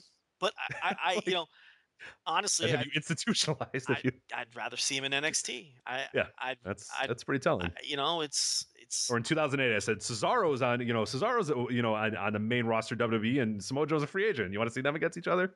Eh, not really. you know, it comes to the fast lane and the main roster, as you can tell in my voice. And that's it, by the way. That's I just- Fastlane. That's our Fastlane preview. It's just so- I it's hard to get excited about anything they're doing, and it's like you hope the shows are good because you know you because you have to watch them. We can't we can't come on here and do a podcast and blow off the shows. We have to watch the shows. I'm writing the review for for you know Fighting Spirit magazine. So next month you can read my I'm sure what will be a fantastic uh Fastlane review by Joel. If that show is bad, that might be people's motivations to finally order Fighting Spirit magazine. because you gonna go? I Did rip Brian has Brian allowed you to to to spread your wings and just be a Yeah, well he's raging a hole or no? he's been telling me that from the beginning, but I've been afraid to let loose. I let loose on the Royal Rumble review. So and and he didn't say anything. Oh, I didn't know that was you. Okay, that was you.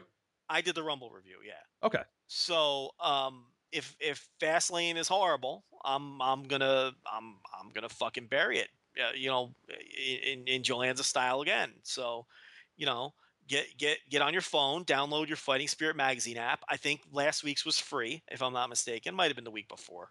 Uh, you get a free issue. You get a free Yeah. issue no matter what. matter if it's what, your first a time free issue. subscribing, you get you can pick any issue that you want for free. It can be the most current one, or if you want to read the one from three months ago or whatever, that's fine too. Yeah, you get one free when you download it. So Yeah. So no brainer. I think last week was Bix's Eddie Gilbert story, and, Which is great. Uh, and actually, the Royal Rumble might not be might not have been in last week's. It might It was the prior month, I think. prior week. No, that Or prior, that, that's what. Um, oh, I can't. I've read it. I read it. I just didn't know it was you. I can't remember. All right. Well. You're not a man of many bylines on. on No, no. So, uh, so yeah. Well, anyway, so yeah, what, like I'm saying is, you got to watch these shows because if you're going to cover wrestling, you can't blow off WWE pay-per-views. You can't. This isn't like Not for they're free. Yeah, this not is, when they're well, it, yeah. This isn't TNA Slammiversary, which you can blow off right now. I mean, because you know, because it's it's it's because nobody cares. I mean, no one listening to this cares that we don't review TNA Slammiversary. You know what I mean? Y- y- y- y- if, if, if you're gonna have a wrestling podcast, if you're gonna write about wrestling, you gotta you, you gotta watch these WWE pay per views. You just do it. They're the biggest company in the world. You can't ignore them. So, of course, I'm going. You know, you hope it's good, but I don't expect it to be good. But I hope it's good, and if it's good, I'll sing its fucking praises next week. You know, but I don't know. It's hard to be excited though going into these shows anymore. It really just sucked the energy out of you. They, this company just has a way of doing that. And if we didn't have this website, I, there's no way I'd be watching this pay per view oh this Sunday. God. There's no chance I'd be watching this pay per view this Sunday if we didn't have this website. There's not a chance in hell. Or if we weren't doing this podcast or anything, I, I wouldn't be watching this shit. Not a chance. All right, so let's talk about stuff we did watch and we will be watching. So we have uh, the New Japan, uh, the new beginning in Sendai that was um, last Saturday. Uh, it was February 14th. Uh, Bryan Rose did a review, voiceofwrestling.com. We have his review on there. We obviously both watch the show. Uh, it's slightly old news by now, but I think we can kind of break down the card here. I don't think we have to go to excruciating detail through every match, but uh, a little bit of thoughts on, on each match and all that sort of stuff. Overall thoughts, Sendai, what did you think about the show? I like the show. It ended up being better than Osaka. I told you, remember? You did, but, but, but, I mean, I didn't. I, I mean, yeah. uh, the best match was not. they made scheduled, massive so- changes to the card. They, you know, I know, I know. But uh, But I had to say, I told you so. but you hey, listen, full credit. You did say that, and uh, I- it did I end knew up. You, the best match, one of the best matches of the year. you had inside information. Now I tell you, we're gonna sound like curmudgeons again, though, because I think we're the only two people Yeah, we on are- the planet who We're kind of not- in the minority here. who do not think that was a match of the year caliber match. And of course, we're talking about Ishii Honma. Look, I thought it was a great match. It's us and like Dylan Waco, which is the oddest thing ever. Like Dylan agreed with me and you, and I'm just like, ugh. Yeah, I mean, I thought it was a great. can't be match. good. I, I, I, I thought it was a great match. I gave it four and a quarter. it Um, was yeah, it was fantastic. It might be. The, It might end up being the best match in, of you know in February, but I don't see it anywhere near the level of the two Wrestle Kingdom main events, and I, Oh, I'm no. pretty sure you agree.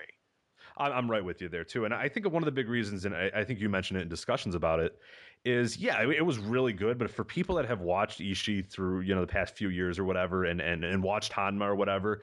It was about what I thought those two could do, and I thought it was really good. And I, I really, really enjoyed it. And it sound like I'm discrediting it, but I'm not. But it never got to that next level for me, I don't think. And it might just be because I'm sort of used to what an Ishii match looks like, and I'm used to what a Honma match looks like, or whatever. But they're just, I don't know what there wasn't a ton there that just immediately just made me go nuts about it. I, I just I don't know what it was exactly. I don't know why I, I didn't think it was that next level. And I thought I thought the end was kind of weird and it, it kind of went on too long. I thought, but I don't know. I just I didn't get it when it was done.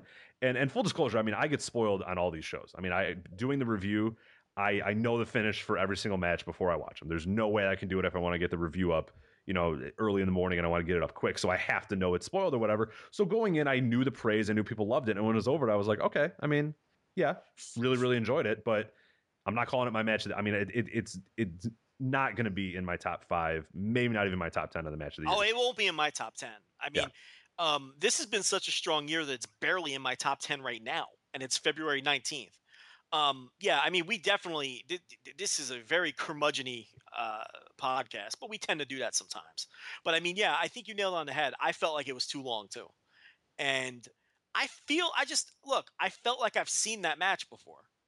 You know, what was I, there was nothing about that match that was any better than the Ishii Honma matches that I've seen, or a million other Ishii matches. Right, seen. and it might be standards. It might be, and that's Of why I said it. Now It look, and we're not be- and we're not it saying could it be us watching. I mean, we watch everything. We watch every Ishii match that he's had over the past, you know, two two and a half years, three years at least for me. I don't, I, I don't know about you. For you, yeah. So there's standards with me when I see an Ishii and when I see a Honma or whatever. And yeah, very good. But I don't know if it was dramatically different than most Ishii matches I see in, and unless I'm you know, ready to give every single one of those I see, you know, the, the best rating possible. I couldn't do that for this one. I just couldn't. Yeah, great match. I don't see it. I see it a, a notch below match of the year level, especially for what's shaping up to be an insane year when it comes to uh, match of the year quality matches. I have it firmly behind the two Wrestle Kingdom matches. I have it firmly behind Joe Doering Go Shiozaki. I've got it firmly behind. Um, oh, there was something else. Can't remember. Have you have you watched the DD uh, the DDT show yet? I have not. Oh, go check that out. So Some uh, two really really good matches in there. I think there's one that you will think is even a better match well, in February. yeah, probably you know that one. Ibushi and uh, and Harashima. So uh, Yeah, great. Yeah, I mean, yeah. So you know, I'm probably gonna watch that show tonight. I haven't had time to get to it, but I mean, there's several matches that I have it. I mean, um, you know, and there's a lot. Look, I, I don't think it was better than Brock Cena and Rollins. Agreed. Um, And that's why that, that's why yeah. When, when Dylan said here are my top three, and I was like, oh, those are my top three. Like, yeah, and I mean, so Lucky or no, I mean I I had uh he didn't have uh, uh Tanahashi Okada in there, but yeah, I mean it, it, it's clearly out of my top five I think at this point, and yeah, I mean that's I, again we sound like we're we're hating on it. I mean we're saying I'm saying it might still be in my top ten right now, but by the end of the year, I mean God, this is February. That thing is it- it's on the chopping block. I mean I'm not. it's, I'm it's not, waiting not- for stuff to beat it out. I'm I not mean, sure I like the better than Balor Neville. It's close. Yeah, that'd be tough. Yeah, I'd uh, I'd almost have to rewatch those, but yeah, I don't think so. And yeah, and I, I'm full disclosure. I mean, to be honest, and I was telling people as I was sort of disagreeing with with, with you know because Dave Meltzer gave it five, Bryan Rose in our review gave it five, and I'm disagreeing with those guys because I'm saying I don't. Hey, if you think that was more power to you, I'm not about to tell you to apologize for what you rate something. I mean, that's not what we do let here. me but let me tell you, I can see why people thought it was five. sure, I've I, I look. There have been situations like like I, I'll give you a great one. The the Tanahashi Shibata rematch from last year. When Meltzer gave that five, I thought he was nuts. I didn't. I couldn't even see an argument that that was a perfect wrestling match. I could see the argument for this one. I, I don't think you're crazy if you think this match was a five star match.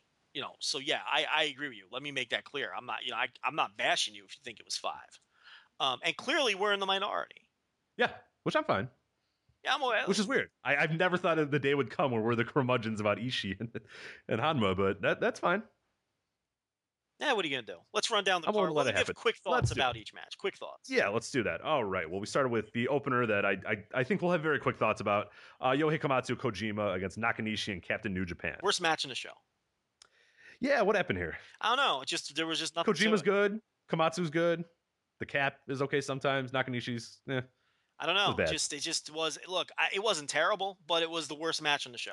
I was about halfway through of the match and I said, ah, can I skip this? How long is this thing gonna go? And then I found out it only went, you know, another two minutes. So I was like, oh, okay, I can live through it. But yeah, it was it was it was bordering on skip. It, it was it, it was a match. Yeah, that's a perfect way to describe it. Uh, we had Red Dragon, Bobby Fish, and Kyle O'Reilly versus Tiger Mask and Jay White.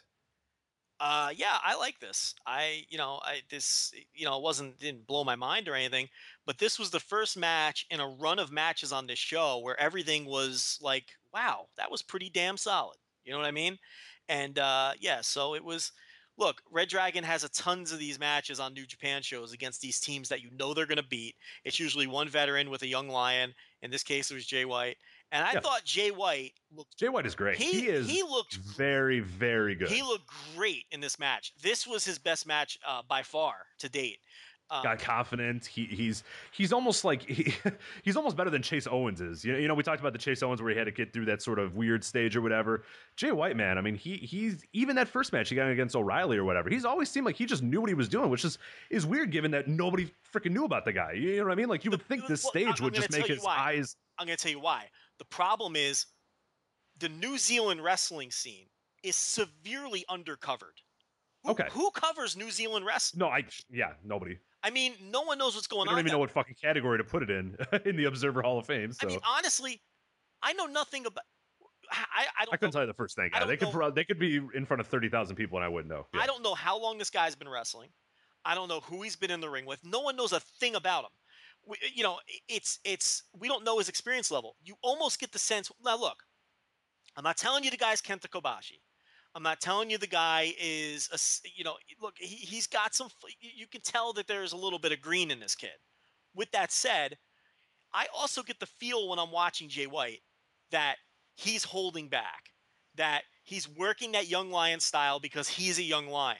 and that there's something beneath the surface with this guy. He could be doing more than he's doing. I definitely get that sense when I'm watching him. And this was his best. He was tremendous here. He shows great fire, and um, you know, I, I think the future is bright with this guy. They really, um, they, they found themselves a keeper. I think. I agree. Um, moving on here, we have Mascara Dorada, Alex Shelley, and Kushida versus the Young Bucks and Kenny Omega. This was great. This was really, really good. I- this was this the a uh, one of the moments where it was like, this is what Kenny Omega can do when he's not being a goofy weirdo. So, Taguchi, we, we can now uh, firmly blame Taguchi for all of it. No, just- but This was this was like you said. You know, this was just Kenny Omega in a wrestling match. No Yep. bullshit. No nonsense. There's some mascara. no anal raping. no anal rate. No, yeah, there was yeah, no, And the nurse just looked at me like I was an idiot. No, that that's what happened. no, So- no sodomy. There was no, there was no sodomy in this match.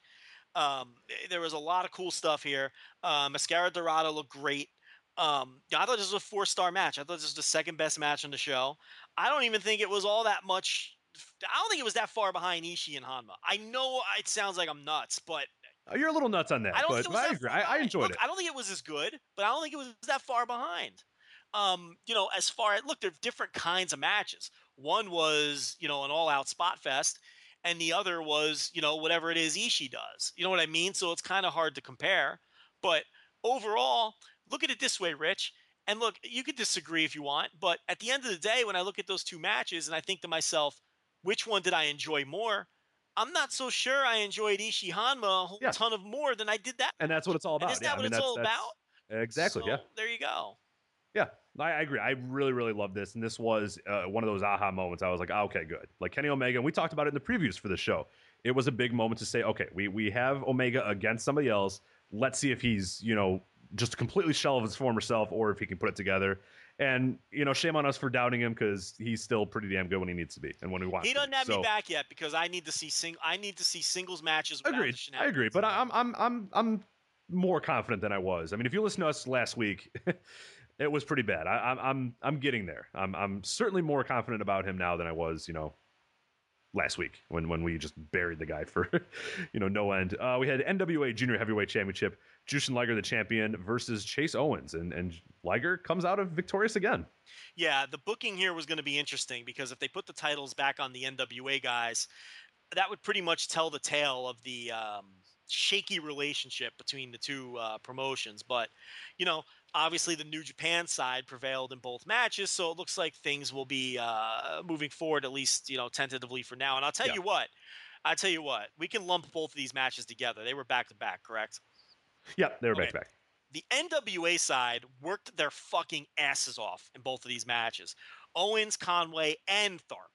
All three of them worked their asses off. They worked like guys who were. Tharpe was an overdrive. Tharpe was he- was I'm telling you, at a, at a different level today, and and and or uh, uh, on this show. yeah, they worked uh, at a level. Uh, they, it, what they were saying with their work on this show was, we're we are three people who are afraid we're not going to be booked anymore. So uh, we need to make a statement here and get. booked. And look, I enjoyed the Owens Liger match. Um, you know, I, I've enjoyed Owens' last few appearances now, but let me tell you something. That Tenzan Conway match, I love this. I fucking love this. I haven't heard. I haven't heard your opinion of it yet, but to me, it was the surprise of the night, and to me, it was the third best match on the show. It was that. Yeah, I'm right there with you. Absolutely. I I, I thought, and I, I went in, and you know, I read Brian's review in a little bit, and like I said, I get spoiled, so I kind of watched this, and I went, eh, you know, it, it sounded like it was okay, but but let me check it out. And then when it was over, I mean, he gave it, you know, three and three quarters or whatever, and and.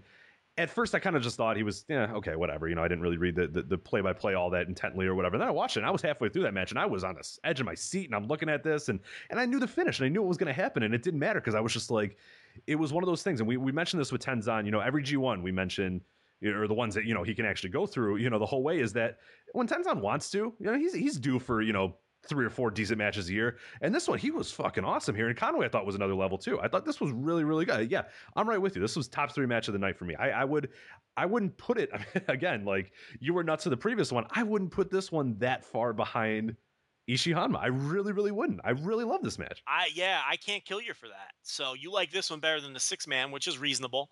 And um, I I really really loved this match because two things. Number one, give Rob Conway a ton of credit. This was his best. He stepped up big here. This was his best match in New Japan by far. Not even close. I mean, he gives you the same two star match every time. This was nearly a four star match. I think I had this at three and three quarter. I could have easily went four on this match. And he busted his ass. And remember, exactly 30 days removed from having his appendix taken out of his body. right. Okay. Exactly 30 days from uh, very invasive surgery where they removed an organ from his body. Yeah, I thought he was gonna look a little like soft and you know like he didn't work out. No, he looked fucking Or perfect. maybe be tentative, you know. It's, it's no, didn't care. he worked a hell of a match, okay, and he worked his ass Maybe it was weighing him down. Maybe that stupid appendix is weighing him down because he's I mean, this was OVW Rob Conway. Yeah. You know, this the, the, the I man, if he worked like this every time, he, you know, people would be clamoring. And there was an odd speed to it too, a speed that you wouldn't assume you would get in a Tenzan Conway match, and that's why I was just like, who the who am I watching here? Like, what is going on here? Because like they were kicking out, and there was fire, and there was you know you know a Tenzan does Conway's move to him, and I'm just like, oh fuck, and, and Tenzan's yelling and screaming. I was like, so good. man, this when, is when like, Tenzan gave Conway the ego trip, I popped off my couch. oh yeah, that was me too. That That's point number. I was Lance standing at that point. yeah, so. because that's point number two I want to make. Tenzan, give him credit because he connected with the crowd in this match in, in such a way that it took a match up to another level. If you watch this, this this is one of those matches where if you maybe watch it with the sound down, it might lose a little bit. But Tenzan, the old pro, and these old pros can do this sometimes. He really he, he created in a, in a match that nobody cared about before the match. Not a single person in Sendai gave a single shit about this NWA title match. Nobody watching the iPaper, or I, the uh, the the uh, pay, whatever you want to call it, the stream gave a shit about this match. By the end of that match, if you weren't rooting hard for Tenzan to win that match, you don't have a heart. I, I don't know You're what's wrong. he, he he won you over as a you were you were pulling for this guy by the end of the match because he's this old grimy pro. He found a way. He found a way to tell a great story within that match, and he won the Sendai crowd over. He won me over. He won everybody on Twitter over who were watching. Everyone on Twitter was pulling for him by the end. of that. It- what a great performance by Tenzan, connecting with the crowd, and that's Yep. something that sometimes you know these. Vet- he just did a great job. I, I could not believe how good this match. hard was. way made Bru- Bruce Tharpe bleed as well. I think. I don't think Yeah, Tharpe with the headbutts. but Yeah, oh The my fucking headbutts are so good. He just grabs them and just like, "Fuck you! I'm just gonna headbutt the shit out of you, you annoying prick." Like, Tharpe, it's interfe- so the. Tharpe interference was at the perfect time, and then the headbutts gave it that added edge. The um, Oh, you know, I'm watching. I'm watching a gif of it. You know why? He, wait, because he was still wearing the damn sunglasses when he uh, when, when Tenzan's headbutting him. yeah, So that cut him off. Because if you saw the cut was right above his nose. I'm seeing it right now. I can see what happened. Yeah, because he's headbutting him into the glasses, which are cutting into his face. Okay, the sweet. timing on the near falls was perfect. Uh, he had him in the uh, the anaconda uh, vice at one point, and I thought that was the finish. Then he did the ego trip. Then Conway gave Tenzan the ego trip, and I thought the match was over at that point. These guys just it, was all the stars were. I don't think they could have a better match against each other than they did. That. No, no, this was this was the peak. the stars guys, were but- aligned and it was and listen if you're somebody who skipped it if you're somebody who hasn't watched the show yet do not skip it i'm telling you we're not overdoing it here this was a great match these guys had a great match i couldn't believe it i was shocked how great this match was i i, I this was the last the last thing i was expecting was to be this excited about that match. L- listen to my tone now compared to when I was talking about Daniel Bryan and Roman Reigns. I, I, again, in 2006, I'm telling you, Tenzan and Rob Conway has you excited, but the potential for a Samoa Joe Daniel Bryan match has you has you meh. It's a fucking wacky world, Rich. what a bizarro world, god damn it. Uh, Kota Ibushi, Tetsuya Naito versus Sakuraba and Toru Yano. again, this was this this this this this run of matches on this show where everything was solid. I didn't have a Yeah. complaint about any of these matches. I like the Ibushi, uh, the Ibushi Sakuraba exchange at the beginning. It was interesting. It was Ibushi who would think would start doing his flips or whatever. Said, no, no, no, fuck it. I'm gonna spar with you. Let's see. I'm gonna spar with this MMA fighter, see how it works. And and it, it went okay for a little bit. This, and then you know, this was so it didn't go very well anymore. So much fun. Yano worked hard. Um, you know, it- this is the best Yano's had in in in months. I mean, this was this was classic. He still kind of moves around like a sack of potatoes, uh, but it was a good sack of potatoes. I, It was better than the usual. I feel like everybody on this show, you know, really had the working, the old working shoes were on uh, for this Sendai show because I, I really enjoyed this match too. I like I like Ibushi and Naito as a team too. It's a fun little team. If they if there's ever if there's a, a down period for any of those two, I would like these guys to get a prolonged, you know, maybe a tag run or something like that. I really think there's some. It looks like that's what them they're doing. So Yeah, you know. I like them. I, it's, it's it's a good it's a good mix, and this is something that both those guys will benefit from that. And then if and when you know when they break off, um, will be pretty good. There's WWE, they'll have a match against each other because they you know they've, they've decided they don't like each other anymore. So no, but you know obviously that won't happen here. But even having them, I mean, we look at the Goto Shibata. Sometimes they get matched up and stuff, and we'll talk about something in a little bit where they might get matched up. That's fun, and and it's going to lead to good matches when when you know they face each other or, or whoever they're against. I like that team. I want it to keep going. So. It it has a cool name too, isn't it? Golden Stardust. yeah, Golden Stardust. We talked about Yeah. that. Yeah, yeah, Oh right, yeah, yeah, with the with the with the with the star in the middle. yeah. Where it It's- sounds like they're ripping off Goldust and Star Golden Star, but it, yeah, Golden Star. it's golden and then a star and then Stardust. Yeah, so. Golden Star. Yeah. All right, you had Okada and Yoshihashi versus Bad Luck Fale and Yujiro Takahashi. Yeah, and and then and then we have this match. Um, it- you know what though? It wasn't terrible. It, you know, It was okay. it was, it was, and it was. Uh, you know, I, I don't really have a ton to add about it. Well, three out of the four guys fucking suck. So it's it's. I don't know. I I feel like I don't want to repeat the same points I did about New Beginning. Um, but you know, with uh, from Osaka when it comes to Fale, I'm glad they're doing Okada Fale at New Japan Cup. I figured that they would. Hopefully, Okada could just win that match. I mean, I I, Uh. don't, I don't think he's going to, but hopefully he's not going to. and moves on. But yeah, He's gonna lose and face him at Invasion Attack. Uh, You know that's yeah, happening. I, I know. Okay, all right. Just making sure. You know. I know. I know you're. I, I, hey, keep the hope alive. But I mean, you know. But yeah, all right. There's that one. All right, so let's move on because that all depressed us. That that was a WWE Fastlane. Yeah, I'm not. I don't. I, so let's let's move on. I really don't want to break that match down, to be honest. No, no. Let's let's go to happy times again. Um, all right. We have uh, Tanahashi and Shibata and Goto versus Anderson, Gallows, and Tama Tonga. This was pretty damn good. I really enjoyed this match. It wasn't uh, I wouldn't say four stars. I don't think it was really good, but I thought in the end it was it was a lot of fun. I thought Shibata looked in particular really good here. And and again, Tama Tonga, you fresh off you you know big time in him. He he had good performance here yet again. Are you coming around a little on the Tom? I'm a little yeah. I'm I'm I'm getting there. Guy works his ass. He's had really good. I mean, the the last two I've really kind of focused, and they've been good performances. So he, he worked his ass off on both of these shows. Yeah, And- I think I think there's a reason why I'm noticing him a lot more. I think he was really really good on these two shows, better than I think he's been more times than not. You know, in New Japan. So I, I I think that he might be a guy who senses that he doesn't get a ton of opportunities. So when he does get the opportunities, he's got to go out there and really, really, really work hard, and and and he has done that. And um, yeah, this was this was a good six man. I thought, you know, if there's one very fair criticism of Hiroshi Tanahashi that the most ardent Hiroshi Tanahashi fan couldn't possibly argue against, it's that he does not work hard in tag team situations. He takes it all. He takes the night off when he's in tag team situations. Yeah.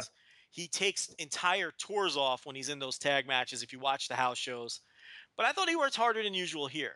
It's like I said, I thought everybody on this show really worked hard. After that opener, which was just a match, eh, so so match, nothing else was bad on this show, and everyone seemed to be really working hard.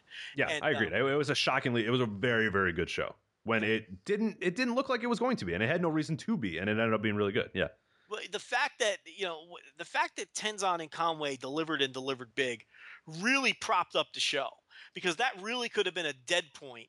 You know, you could have the two NWA matches and then your Fale tag. You know what I mean? That part of the show looked real bad coming in. But because some of those matches over delivered, what we ended up with here was a pretty damn solid show.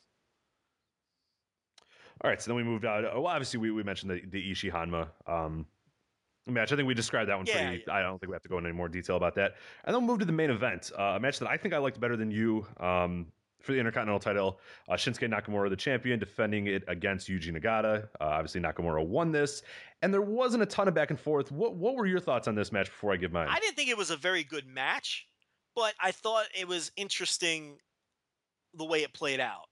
I Mhm. thought I thought the pre-match video with Nagata's family was better than the match. I Agreed. Well, that was a pretty ga- that was an awesome video. that was so good. Oh and man, it's simple. So simple. I don't even need to hear what they're saying. I, Yeah, I and have I- no idea what he's saying, and I don't. I mean, I, I get No the clue. point. I know. And, I, and you and, no clue what they're saying, and you know exactly the point they were getting across. Here's this old dude. He's got a family. He's been to the top. He babe, babe of a wife, man. He's he's when you tweeted at me and you said, "Has Rich seen this video?" Oh, I've seen pictures. That that's that is my babe right there. you're really That's- over you're really overselling this wife. Jeez. Oh, that's that's my wheelhouse. She's like a soccer mom. Look, pretty woman. Oh, oh, say She's okay. not a pretty woman. But Oh, she well, looks that's- like a soccer mom. so You're a weird you're a weird guy. I gotta tell you. you are calling me I- weird. I have you this- of all people are calling me weird. Listen, think about that, I'm Joe. a red-blooded American male. Okay, I like you, you know I, I like a nice hot 22 year old girl. You know, Y- y- y- you're a weird. You're into these soccer moms. You're into Asian soccer moms, Rich. You're a weird Hey. guy. You are. You, you've got some eclectic taste. Everyone thinks I'm. everyone thinks I'm the deviant. Okay, just because but you like a, a classic all-American girl. I do. you know, I listen with a psychology degree, and you know. that- I like a classic all American girl with a slight tinge, a little, little bit of sl- slutty side. I like it. I like a little bit of a, I'll say it. I'll admit it. I like a little bit of a slut in them. You know what I mean? Yours, you know, you, you Asian soccer moms? I mean, geez, everyone thinks because you're sitting, you, know, you're all on your high horse with your nurse in your long-term relationship, your little committed relationship, and I'm this wild man talking about going on Tinder and and and and this this this creepy, you know, dude pushing 40 who's hitting on college girls, sometimes sometimes succeeding, sometimes failing miserably, but nothing nothing affects my confidence. Yeah, and I, and I have these, these these crazy stories, and everyone thinks I'm the sexual deviant, but in reality, I think you're the deviant. Okay, I think you're lucky that this nurse i i i i i puts on as this charity case, and and and and, and is willing she does. She really and does. is willing to have you so you can have this normal relationship. Because let me tell you something: if the tables were turned to Rich Kraetsch, okay, you'd be uh, you'd be prowling Tinder on Valentine's Day the way I was, uh, or you know, as I call it, hunting season. Okay, Thanksgiving to Valentine's Day is the is hunting season for the single male because that's when the the single women uh, hate the fact that they're single and they get desperate. So that's hunting season. Thanksgiving to Val- Valentine's Day is like the final day of hunting season. You know, like the final day of hunting season, all these hunters go out like, oh, I gotta go hunting. Today's the final day of deer season or whatever to get. Yeah. Valentine's Day is the final day of hunting season for the single woman. Let me tell you something. My Tinder was blowing up on Valentine. We were t- we were texting back and forth. I Yeah, right, right. Eh, my Tinder blew up like never before on Valentine's Day. They're so thirsty on Valentine's Day, Rich. The women are thirsty on Valentine's Day.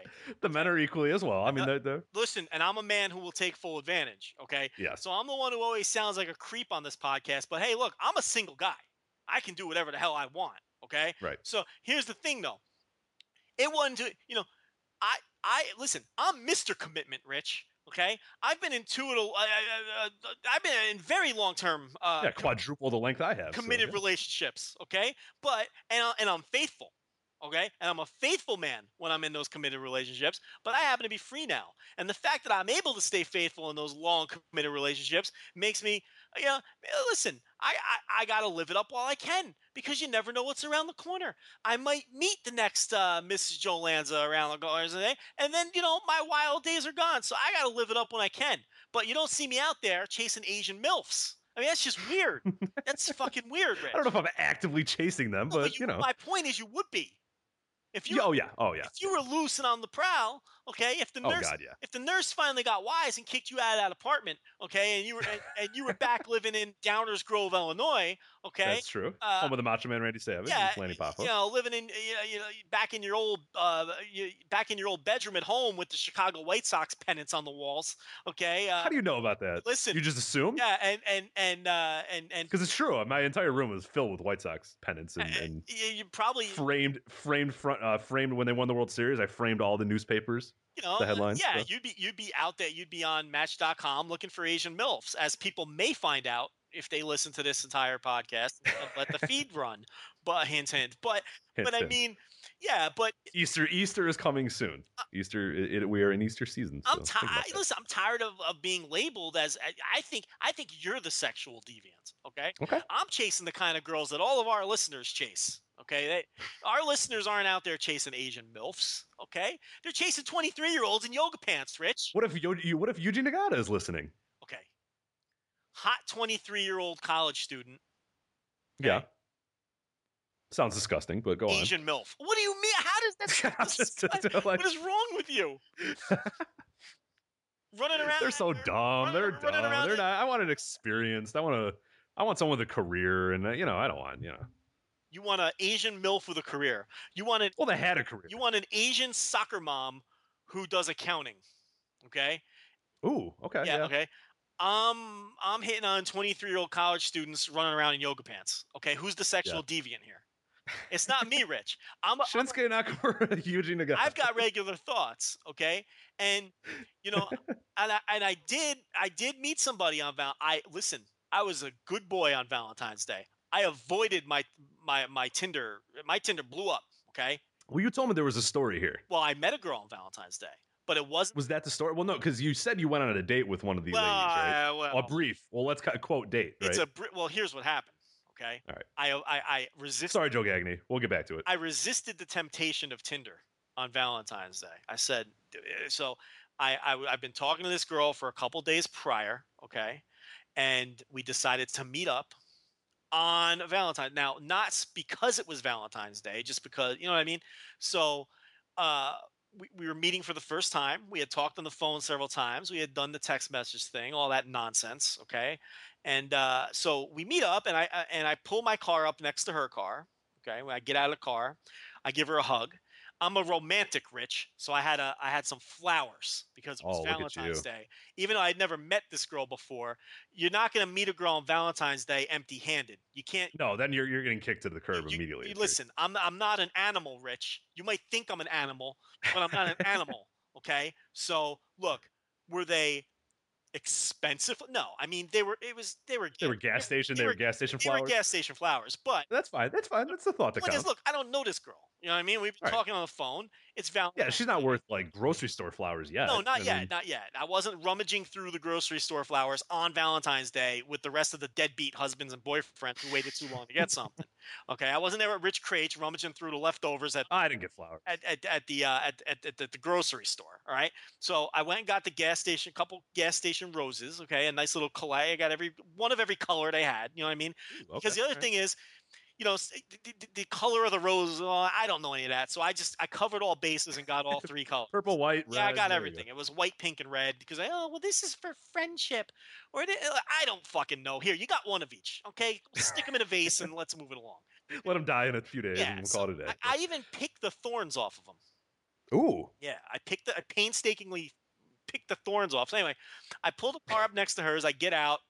Uh, first of all, I size her up to make sure she looked like the pictures. Okay, because you know, and she Oh, yeah. she was honest. She looked exactly like the pictures. You know what I mean?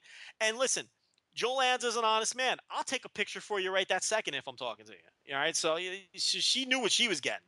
And, and you know, obviously she had no problem. You know, you know, so she looked like the pictures. So that was good. I gave her a hug, and I gave her the flowers and she nearly died of you know uh, she was she was blown away by that gesture she was not expecting these flowers. So i was really on a roll here rich and i was plotting out the next couple of hours of my life at that point if you're picking up what i'm laying down okay? So then she opens up the back seat of her car. She opens up uh, on her she had an suv so she opens up is a four door suv she opens up the door to Uh-oh. the back seat of the car. Why don't you take a guess of what may have been in the back seat of that car? Uh, it's probably not a dog. It's probably a child, huh? There was a toddler in the back seat. of that car. Oh, you got to you got to be upfront about that. Who the I'm hell sorry. doesn't tell somebody they have a kid? First of all, Uh, okay. I kind of was wondering if that was And what then- happened. Yeah, and and that's and I'm not being mean, but like I, I there was a few times where I was talking to girls and it would come up very late in the conversation. I was like, not to be rude. And this was when I was on match or whatever. I was like, not to be rude. You gotta guys. Some guys are cool with it. Some and, and there are. I mean, I'm I'm glad there are guys out there that are cool with that. There's a lot that aren't though. You got to be upfront about now it. hold on a second. Whether I'm cool with it or not, you got to tell me. Well, that's what I mean. That, that's what I'm saying. and- That's why I told the I I flat out told these girls sometimes, and I was like, look, I, I get it. Like you probably don't want to do it because a lot of guys run away. But I was like, they're gonna find out at some point. You got to be upfront about it because there are a lot of dudes who who just will not. I mean, I am one of those guys. I don't want kids. you know, I don't want them. I don't want your kid. I don't want one of my kids. I don't want any kids. I hate kids. I don't like kids. So I'm not gonna do that. I would rather, you know, you got to tell me. Rich. You got. You have to tell me, man. Rich, as we've discussed many times, when I'm a single man, I'm a certified man slut. But I'm very careful. I've been very careful not to have children of my own for a very specific reason. Right, right. I don't want kids. I definitely don't want someone. I look. And I'm glad there are people that want kids. Great, go ahead. And- I, and- it's not me. and I and I definitely don't want someone else's. I I will not date a woman who has children because I'm with no, you. I I don't want someone else's kids, and I don't want to like.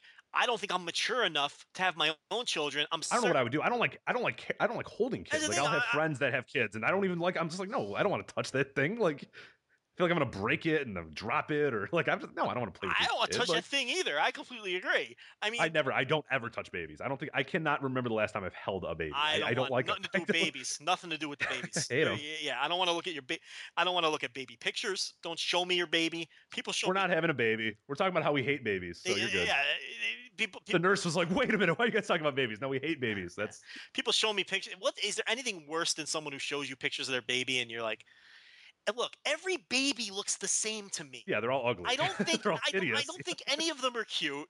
I've never thought a baby looks cute. Either. They just they There's, just all look like balls of fleshy mush. I don't want to look at your ball of fleshy mush and then go through this process of telling you, "Oh yeah, your baby's so cute," because I don't mean it. So I don't even say that. When people show me pictures of their babies now, I just go, "Oh, all right, yeah. all right." And more power to you. I'm glad there are people out there that, that I'm, I'm glad, but it's not me. Eh, so anyway, Kids aren't my thing. I'm dog. I got two dogs though. I'm, I'm not. I, people probably feel that way about my dogs, but that's fine. Absolutely. And it's like, I know I'm not mature enough to have children of my own. I'm certainly not mature enough to be responsible for someone else's kids. So I'm just, I don't want to date anybody with kids. It's just not my thing. And, it, you know, people might be groaning at their speakers right now, but at least I'm, you know, I, you know, I, I admit it and I, I, and I stay away from that. I'm, I don't even want to drag a woman into that. So anyway, she opens up the back seat. First of all, you got to tell somebody you have a kid if you're planning on meeting them, and you don't bring the kid when you meet the person. Of the date. You yeah, that's bring the kid that you didn't tell the person about to the date. So, how do you think Joe Lanza handled that situation? Uh, ooh, yeah. What did it? Uh, you have a kid, and then getting in the car and driving away. I got in the car and I drove away. Which my brothers seem to think was a dick move. But No, no, it was it, she set that up by and, and I will tell you something that happened to me. I went on a match date once, and and and this is off to wild, wild proportions. I don't know what we're doing anymore, nurse. I apologize, but I knew it was going to be a three-hour she knew it was gonna be a three-hour podcast. We're not. We're gonna wrap this up in, a, in another half an hour or so. But uh, no, I went on a match date once, and there was a girl that that you know I had talked to her for for God weeks on end, and, and I'd seen pictures and I'd seen that stuff, and we met up or whatever. And then I show up to the bar, and she's like a hundred pounds more than in all of her pictures. And I look at her and I go, like I'm like not to be rude, but you don't look anything like your pictures. Like at some point, I was gonna meet you and find that out, right? Like you're starting it off with a massive lie in a relationship. Why would I ever continue this? Rich, that's what I You're obviously hiding something, That, like- that is what I call the abort mission. Okay? When they don't And that's what I did. I was just like, look, just- I'm not gonna be mean here, but you lied to me. You knew that at some you knew you were hiding something. There's no reason you only used old pictures or whatever. I was like, sorry, but bye. like, You don't look like your pictures. I'm out of here. See you later. yeah, I did. And, and, and there's nothing wrong with that.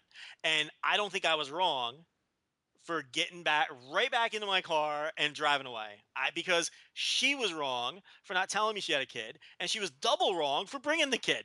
I mean, what are you thinking? You don't bring a kid that you didn't tell the person about on the date and break the news to them there. So, uh, yeah, that that was that. Um, and I think she knew that she was wrong because she didn't, you know, she didn't try to text me or call me after that or complain about Yeah. it. She didn't even tell me I was an asshole. You know what I mean? I was I was expecting her to like, you know, text me a nice fuck off or something, but I still look, I'm I think she was wrong in this situation. So, you know, I I think I handled it just fine. I, that's deceptive. To me that's super deceptive and it's fucking bullshit. So that's how my Valentine's Day went.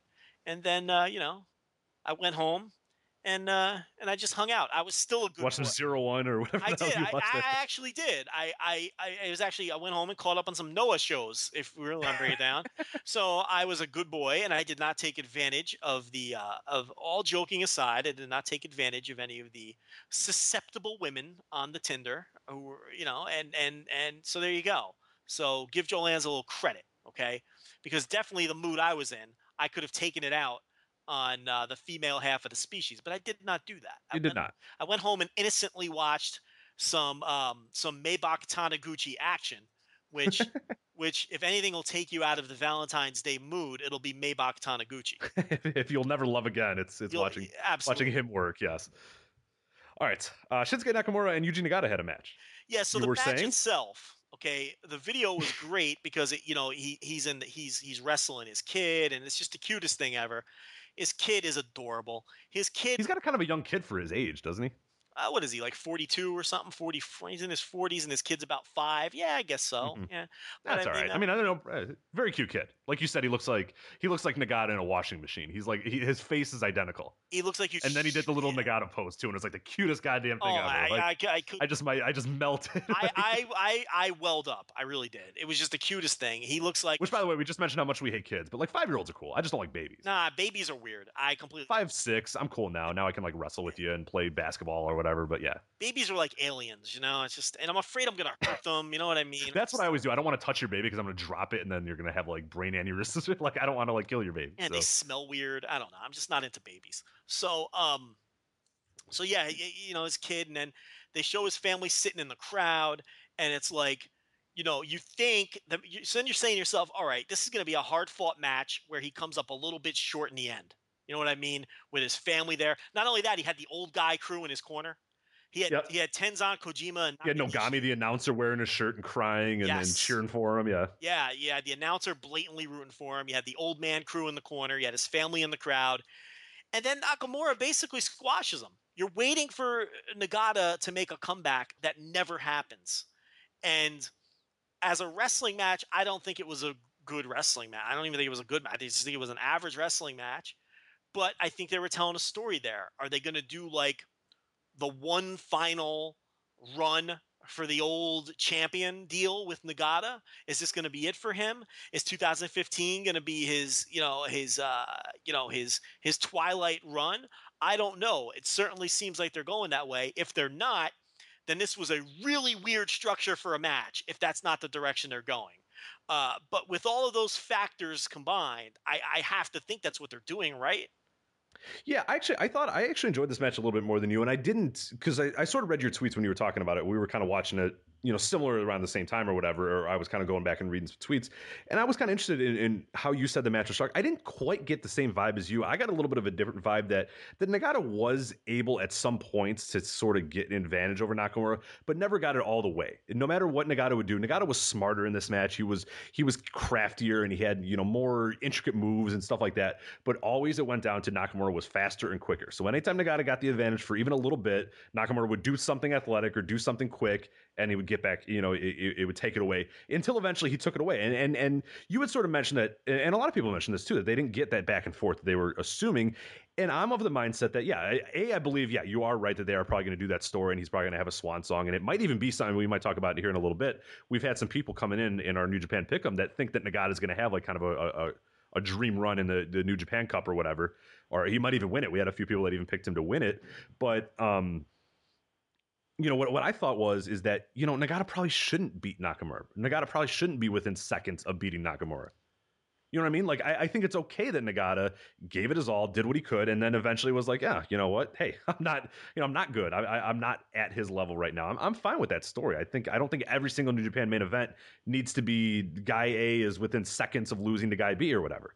Well, that's I mean, thing. Nakamura- I'm not. That's the thing. I'm not complaining that it wasn't your typical, you know, match of the year caliber New Japan main. Mm-hmm. I have seen some people. Yeah, I wasn't necessarily painting you as that, but there were there were some people that kind of thought it was you know a little little dull in, in Yeah, that I sense. mean, 'cause it- it, did have, yeah. it did not have that vibe that we're used to. but I don't mind if if this is the story they're telling.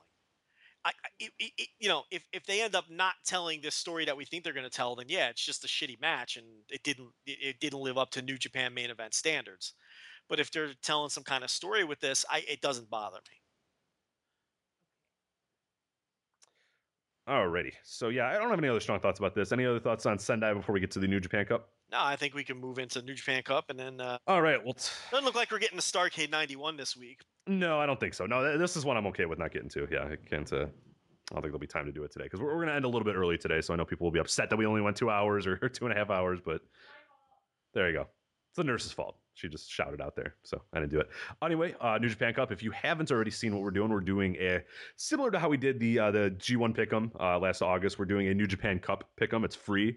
Uh, we're also sponsored again by IVP Videos, and they're giving some really good prizes. Uh, you get 10 free discs if you win this thing. Uh, second place, third place prizes as well. Also, an exclusive coupon code if you want to get 25% off at IVP Videos. So, a lot of really cool stuff. And the contest, I mean, we've all had over 200 people join it already. Tons of people putting ballots in. So there's a lot of intrigue about this, a lot of fun, and, and we're gonna try to do this with every sort of major you know New Japan event because it gets a lot of people interested. It, it grows the website you know exponentially or whatever. And it, it's just fun to do. There's so many people sending me stuff and, and, and it's just fun. It's good to get data too of like people of who people are thinking is going to win and, and and that sort of stuff. Because like i said i i don't think of these storylines and i see people that email me and go i think this is going to happen. And then they pick it. I'm like yeah that's pretty, that's pretty cool. I like that people do that. So anyway if you want to join voiceofwrestling.com slash nj cup 15 if you want to join all the sign up info is there and the sheet to download and the instructions and all that stuff is there so new japan cup let's break down the first round matchups here joe um uh, first off, how interested are you uh, this year, New Japan Cup?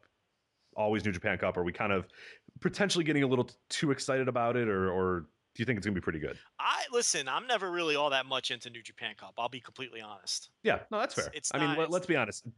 Toru Yano was in the semifinals last year, and and Bad Luck Fale was in the finals. So it's, It's just I don't know. It's not really. It's not G1 people. it's not something that I ever really get super hardcore excited about. And and like you just said too, they do tend to do some wacky upsets in this thing. So I know people are looking at a potential semifinal. Uh, oh, you should see some of the stuff. We have like mega matchups happening in all the semis. I'm like, they're, they're not they're not all going to happen. I mean, they'll, It's not okay. they'll do a couple of them, but I don't think you're getting Okada Tanahashi in the semis, people. I'm sorry. well, isn't it Tanahashi Ibushi is the potential?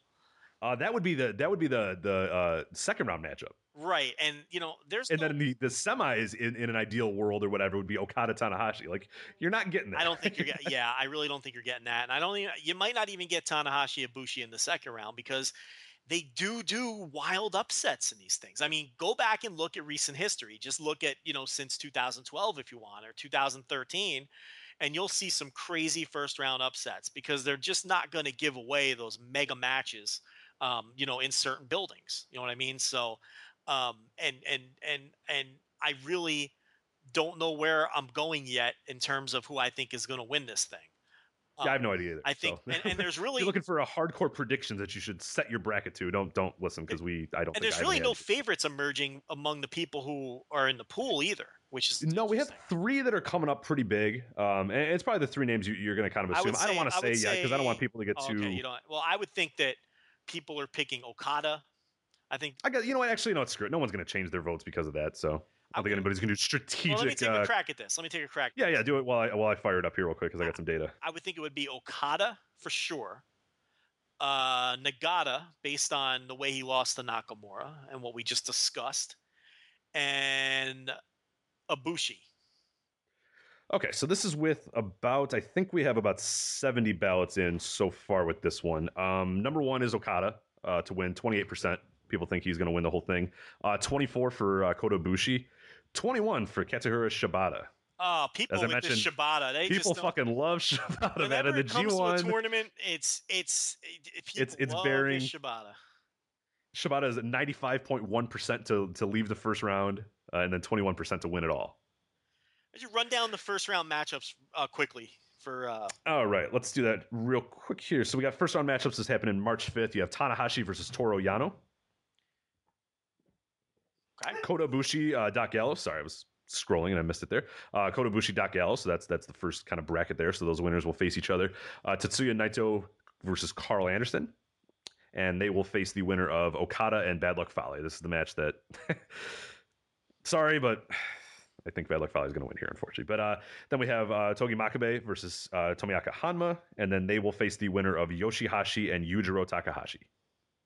And then last but not least, Yuji Nagata versus Hiroki Goto, and they will face the winner of Satoshi Kojima and Katsuyori Shibata. So Nagata faces Goto. Nagata faces Goto. So let, us look at the Nagata run here because I thought that that's one that a few people brought up, and I was like, yeah, that's kind of interesting. He would have to go through Goto, He- totally he plausible, could beat right? Him absolutely. Yeah. And then let's say you know Kojima or Shibata. Yeah. he could Let's say a. Shibata. I mean, he could beat either one of those Yeah, easily. yeah. Uh, then he would face some combination of either Togi Makabe. Yeah, Honma's not winning, so Togi Makabe. I had some people too that are saying, "Well, he should. Honma should win the first round and then like losing the second. I was like, "No, Oh, stop! would what are people doing? I, I, if listen, Stop! no, Unless- he either wins the whole goddamn thing and becomes, you know, or or Thank not. Thank mean, you. There's no way he should win a match and then And then lose in the lose second round. That's stupid. That's completely wasting his win. Uh, and then so yes, so so Nagata would have to beat some combination of Makabe and then Yoshihashi and Yujiro. Easy. It's got an easy road. Right, so he's got an easy road to get at least to the finals, and then yeah, the, the other bracket, the top half of the bracket, I have no idea. You have Tanahashi, uh, you have guy like Kota Ibushi, you have you know Naito is even not completely out of the realm of possibility, Okada, and the Bad Luck Fale. So there's a lot of people in that top half of the bracket. The bottom half, I don't know. I mean, you have a Shibata and you have a Nagata. That's about the only two. People I think you could can see coming out of the- eliminate you can eliminate Naito and Ibushi because they're doing the tag thing. Mhm. I think they would be dark horses, but I will listen to a listen to an argument. But yeah, if you look at the booking, probably not. But It's interesting that Yoshihashi and Yujiro, one of them is going to move on. Now, I would like to see Yoshihashi beat Yujiro because then you get to see Yoshihashi in two relatively high profile matches Mhm. and he needs it. and we can see what this guy can do. Um, I would almost prefer Tama Tonga in that Yujiro spot. They're never going to do that. Um, it is what it is. But uh, yeah, but yeah, there's the potential of the Shibata versus Goto in the second round. I don't think that's going to happen. I don't think both of them are going to win. I think both of them could lose. Uh, one of them probably will win though. Um, yeah, it's a tricky tournament. This is always a tricky tournament to pick with a tons of landmines that could screw you up because there's always some wacky upset that nobody sees coming.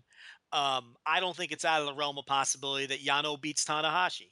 You know, he could low blow him and roll him up and, and beat him, and I, I that can definitely happen. I could see Doc Gallows beating Ibushi. Um, I think Doc Gallows beat somebody last year, didn't he, in the first round? Uh, Gallows. Uh, let me See. I think. Gallows- He uh, no, he lost to Goto in the first round. What was the big upset last year?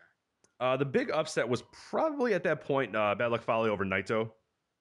Um, let's see what else if anybody else. Well, Fale made the big. run, and that was his first uh, big. Sustain. Yeah, I would probably say him. Yeah, that would probably be him. I'm looking at the year prior. Oh, the year prior was the Davey Boy Smith one, uh, 2013. That's one of the big that the ones. one Davey I'm Boy thinking Smith of? over, over Shinsuke Nakamura. Yeah, that was. And then yeah, he beat Yujiro, and then he was in the semis. was was Davey Boy Smith. So yeah, that that uh, Well, he was Davey Boy Smith in 2013, and and Fale. It's hard to remember, but that was surprising last year when Fale went that far. oh shocking. Yeah, yeah. So you know it- it- that's what I mean. They they throw you these weird curveballs.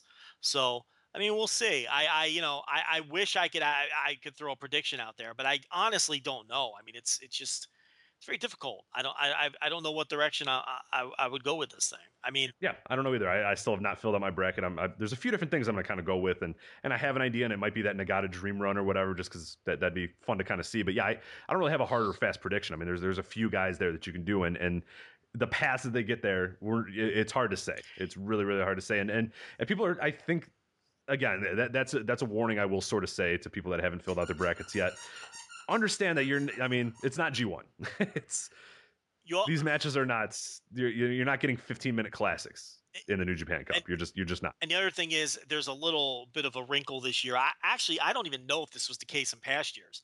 It wasn't explicitly the case. It was sort of. Yeah, it you don't even know what I'm going to say, Rich. I do What am I going to say? the titles. Yes, the never title. This is ridiculous. How are you in my brain? But yeah, I don't know. uh, I, I don't know if in past years you were able to challenge for the never title. You were. I don't even know if you were necessarily allowed to do for the IC title. I think Nakamura just said that I'm doing the IC title or whatever. Where where this year they're really opening it up and saying, hey, whatever title you want, you can go for it. But yeah, that opens up. Now that you had the never, now you can have pretty much anybody win and it's justified. Well, You- you, know, because like, now there's people saying Makabe could win because he never lost Sure. the never title, and he would want to get his title back that he never rightfully lost on the which which he lost to influenza. Here's a funny thing.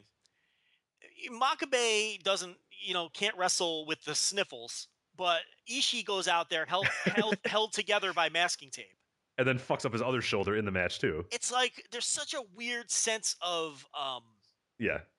like over there. I, I don't get it. Concussion, you're good. Keep wrestling. Oh, sniffles. I mean, the Sir, man is please. literally held together by tape, and they don't give him the smallest of, of spot shows off.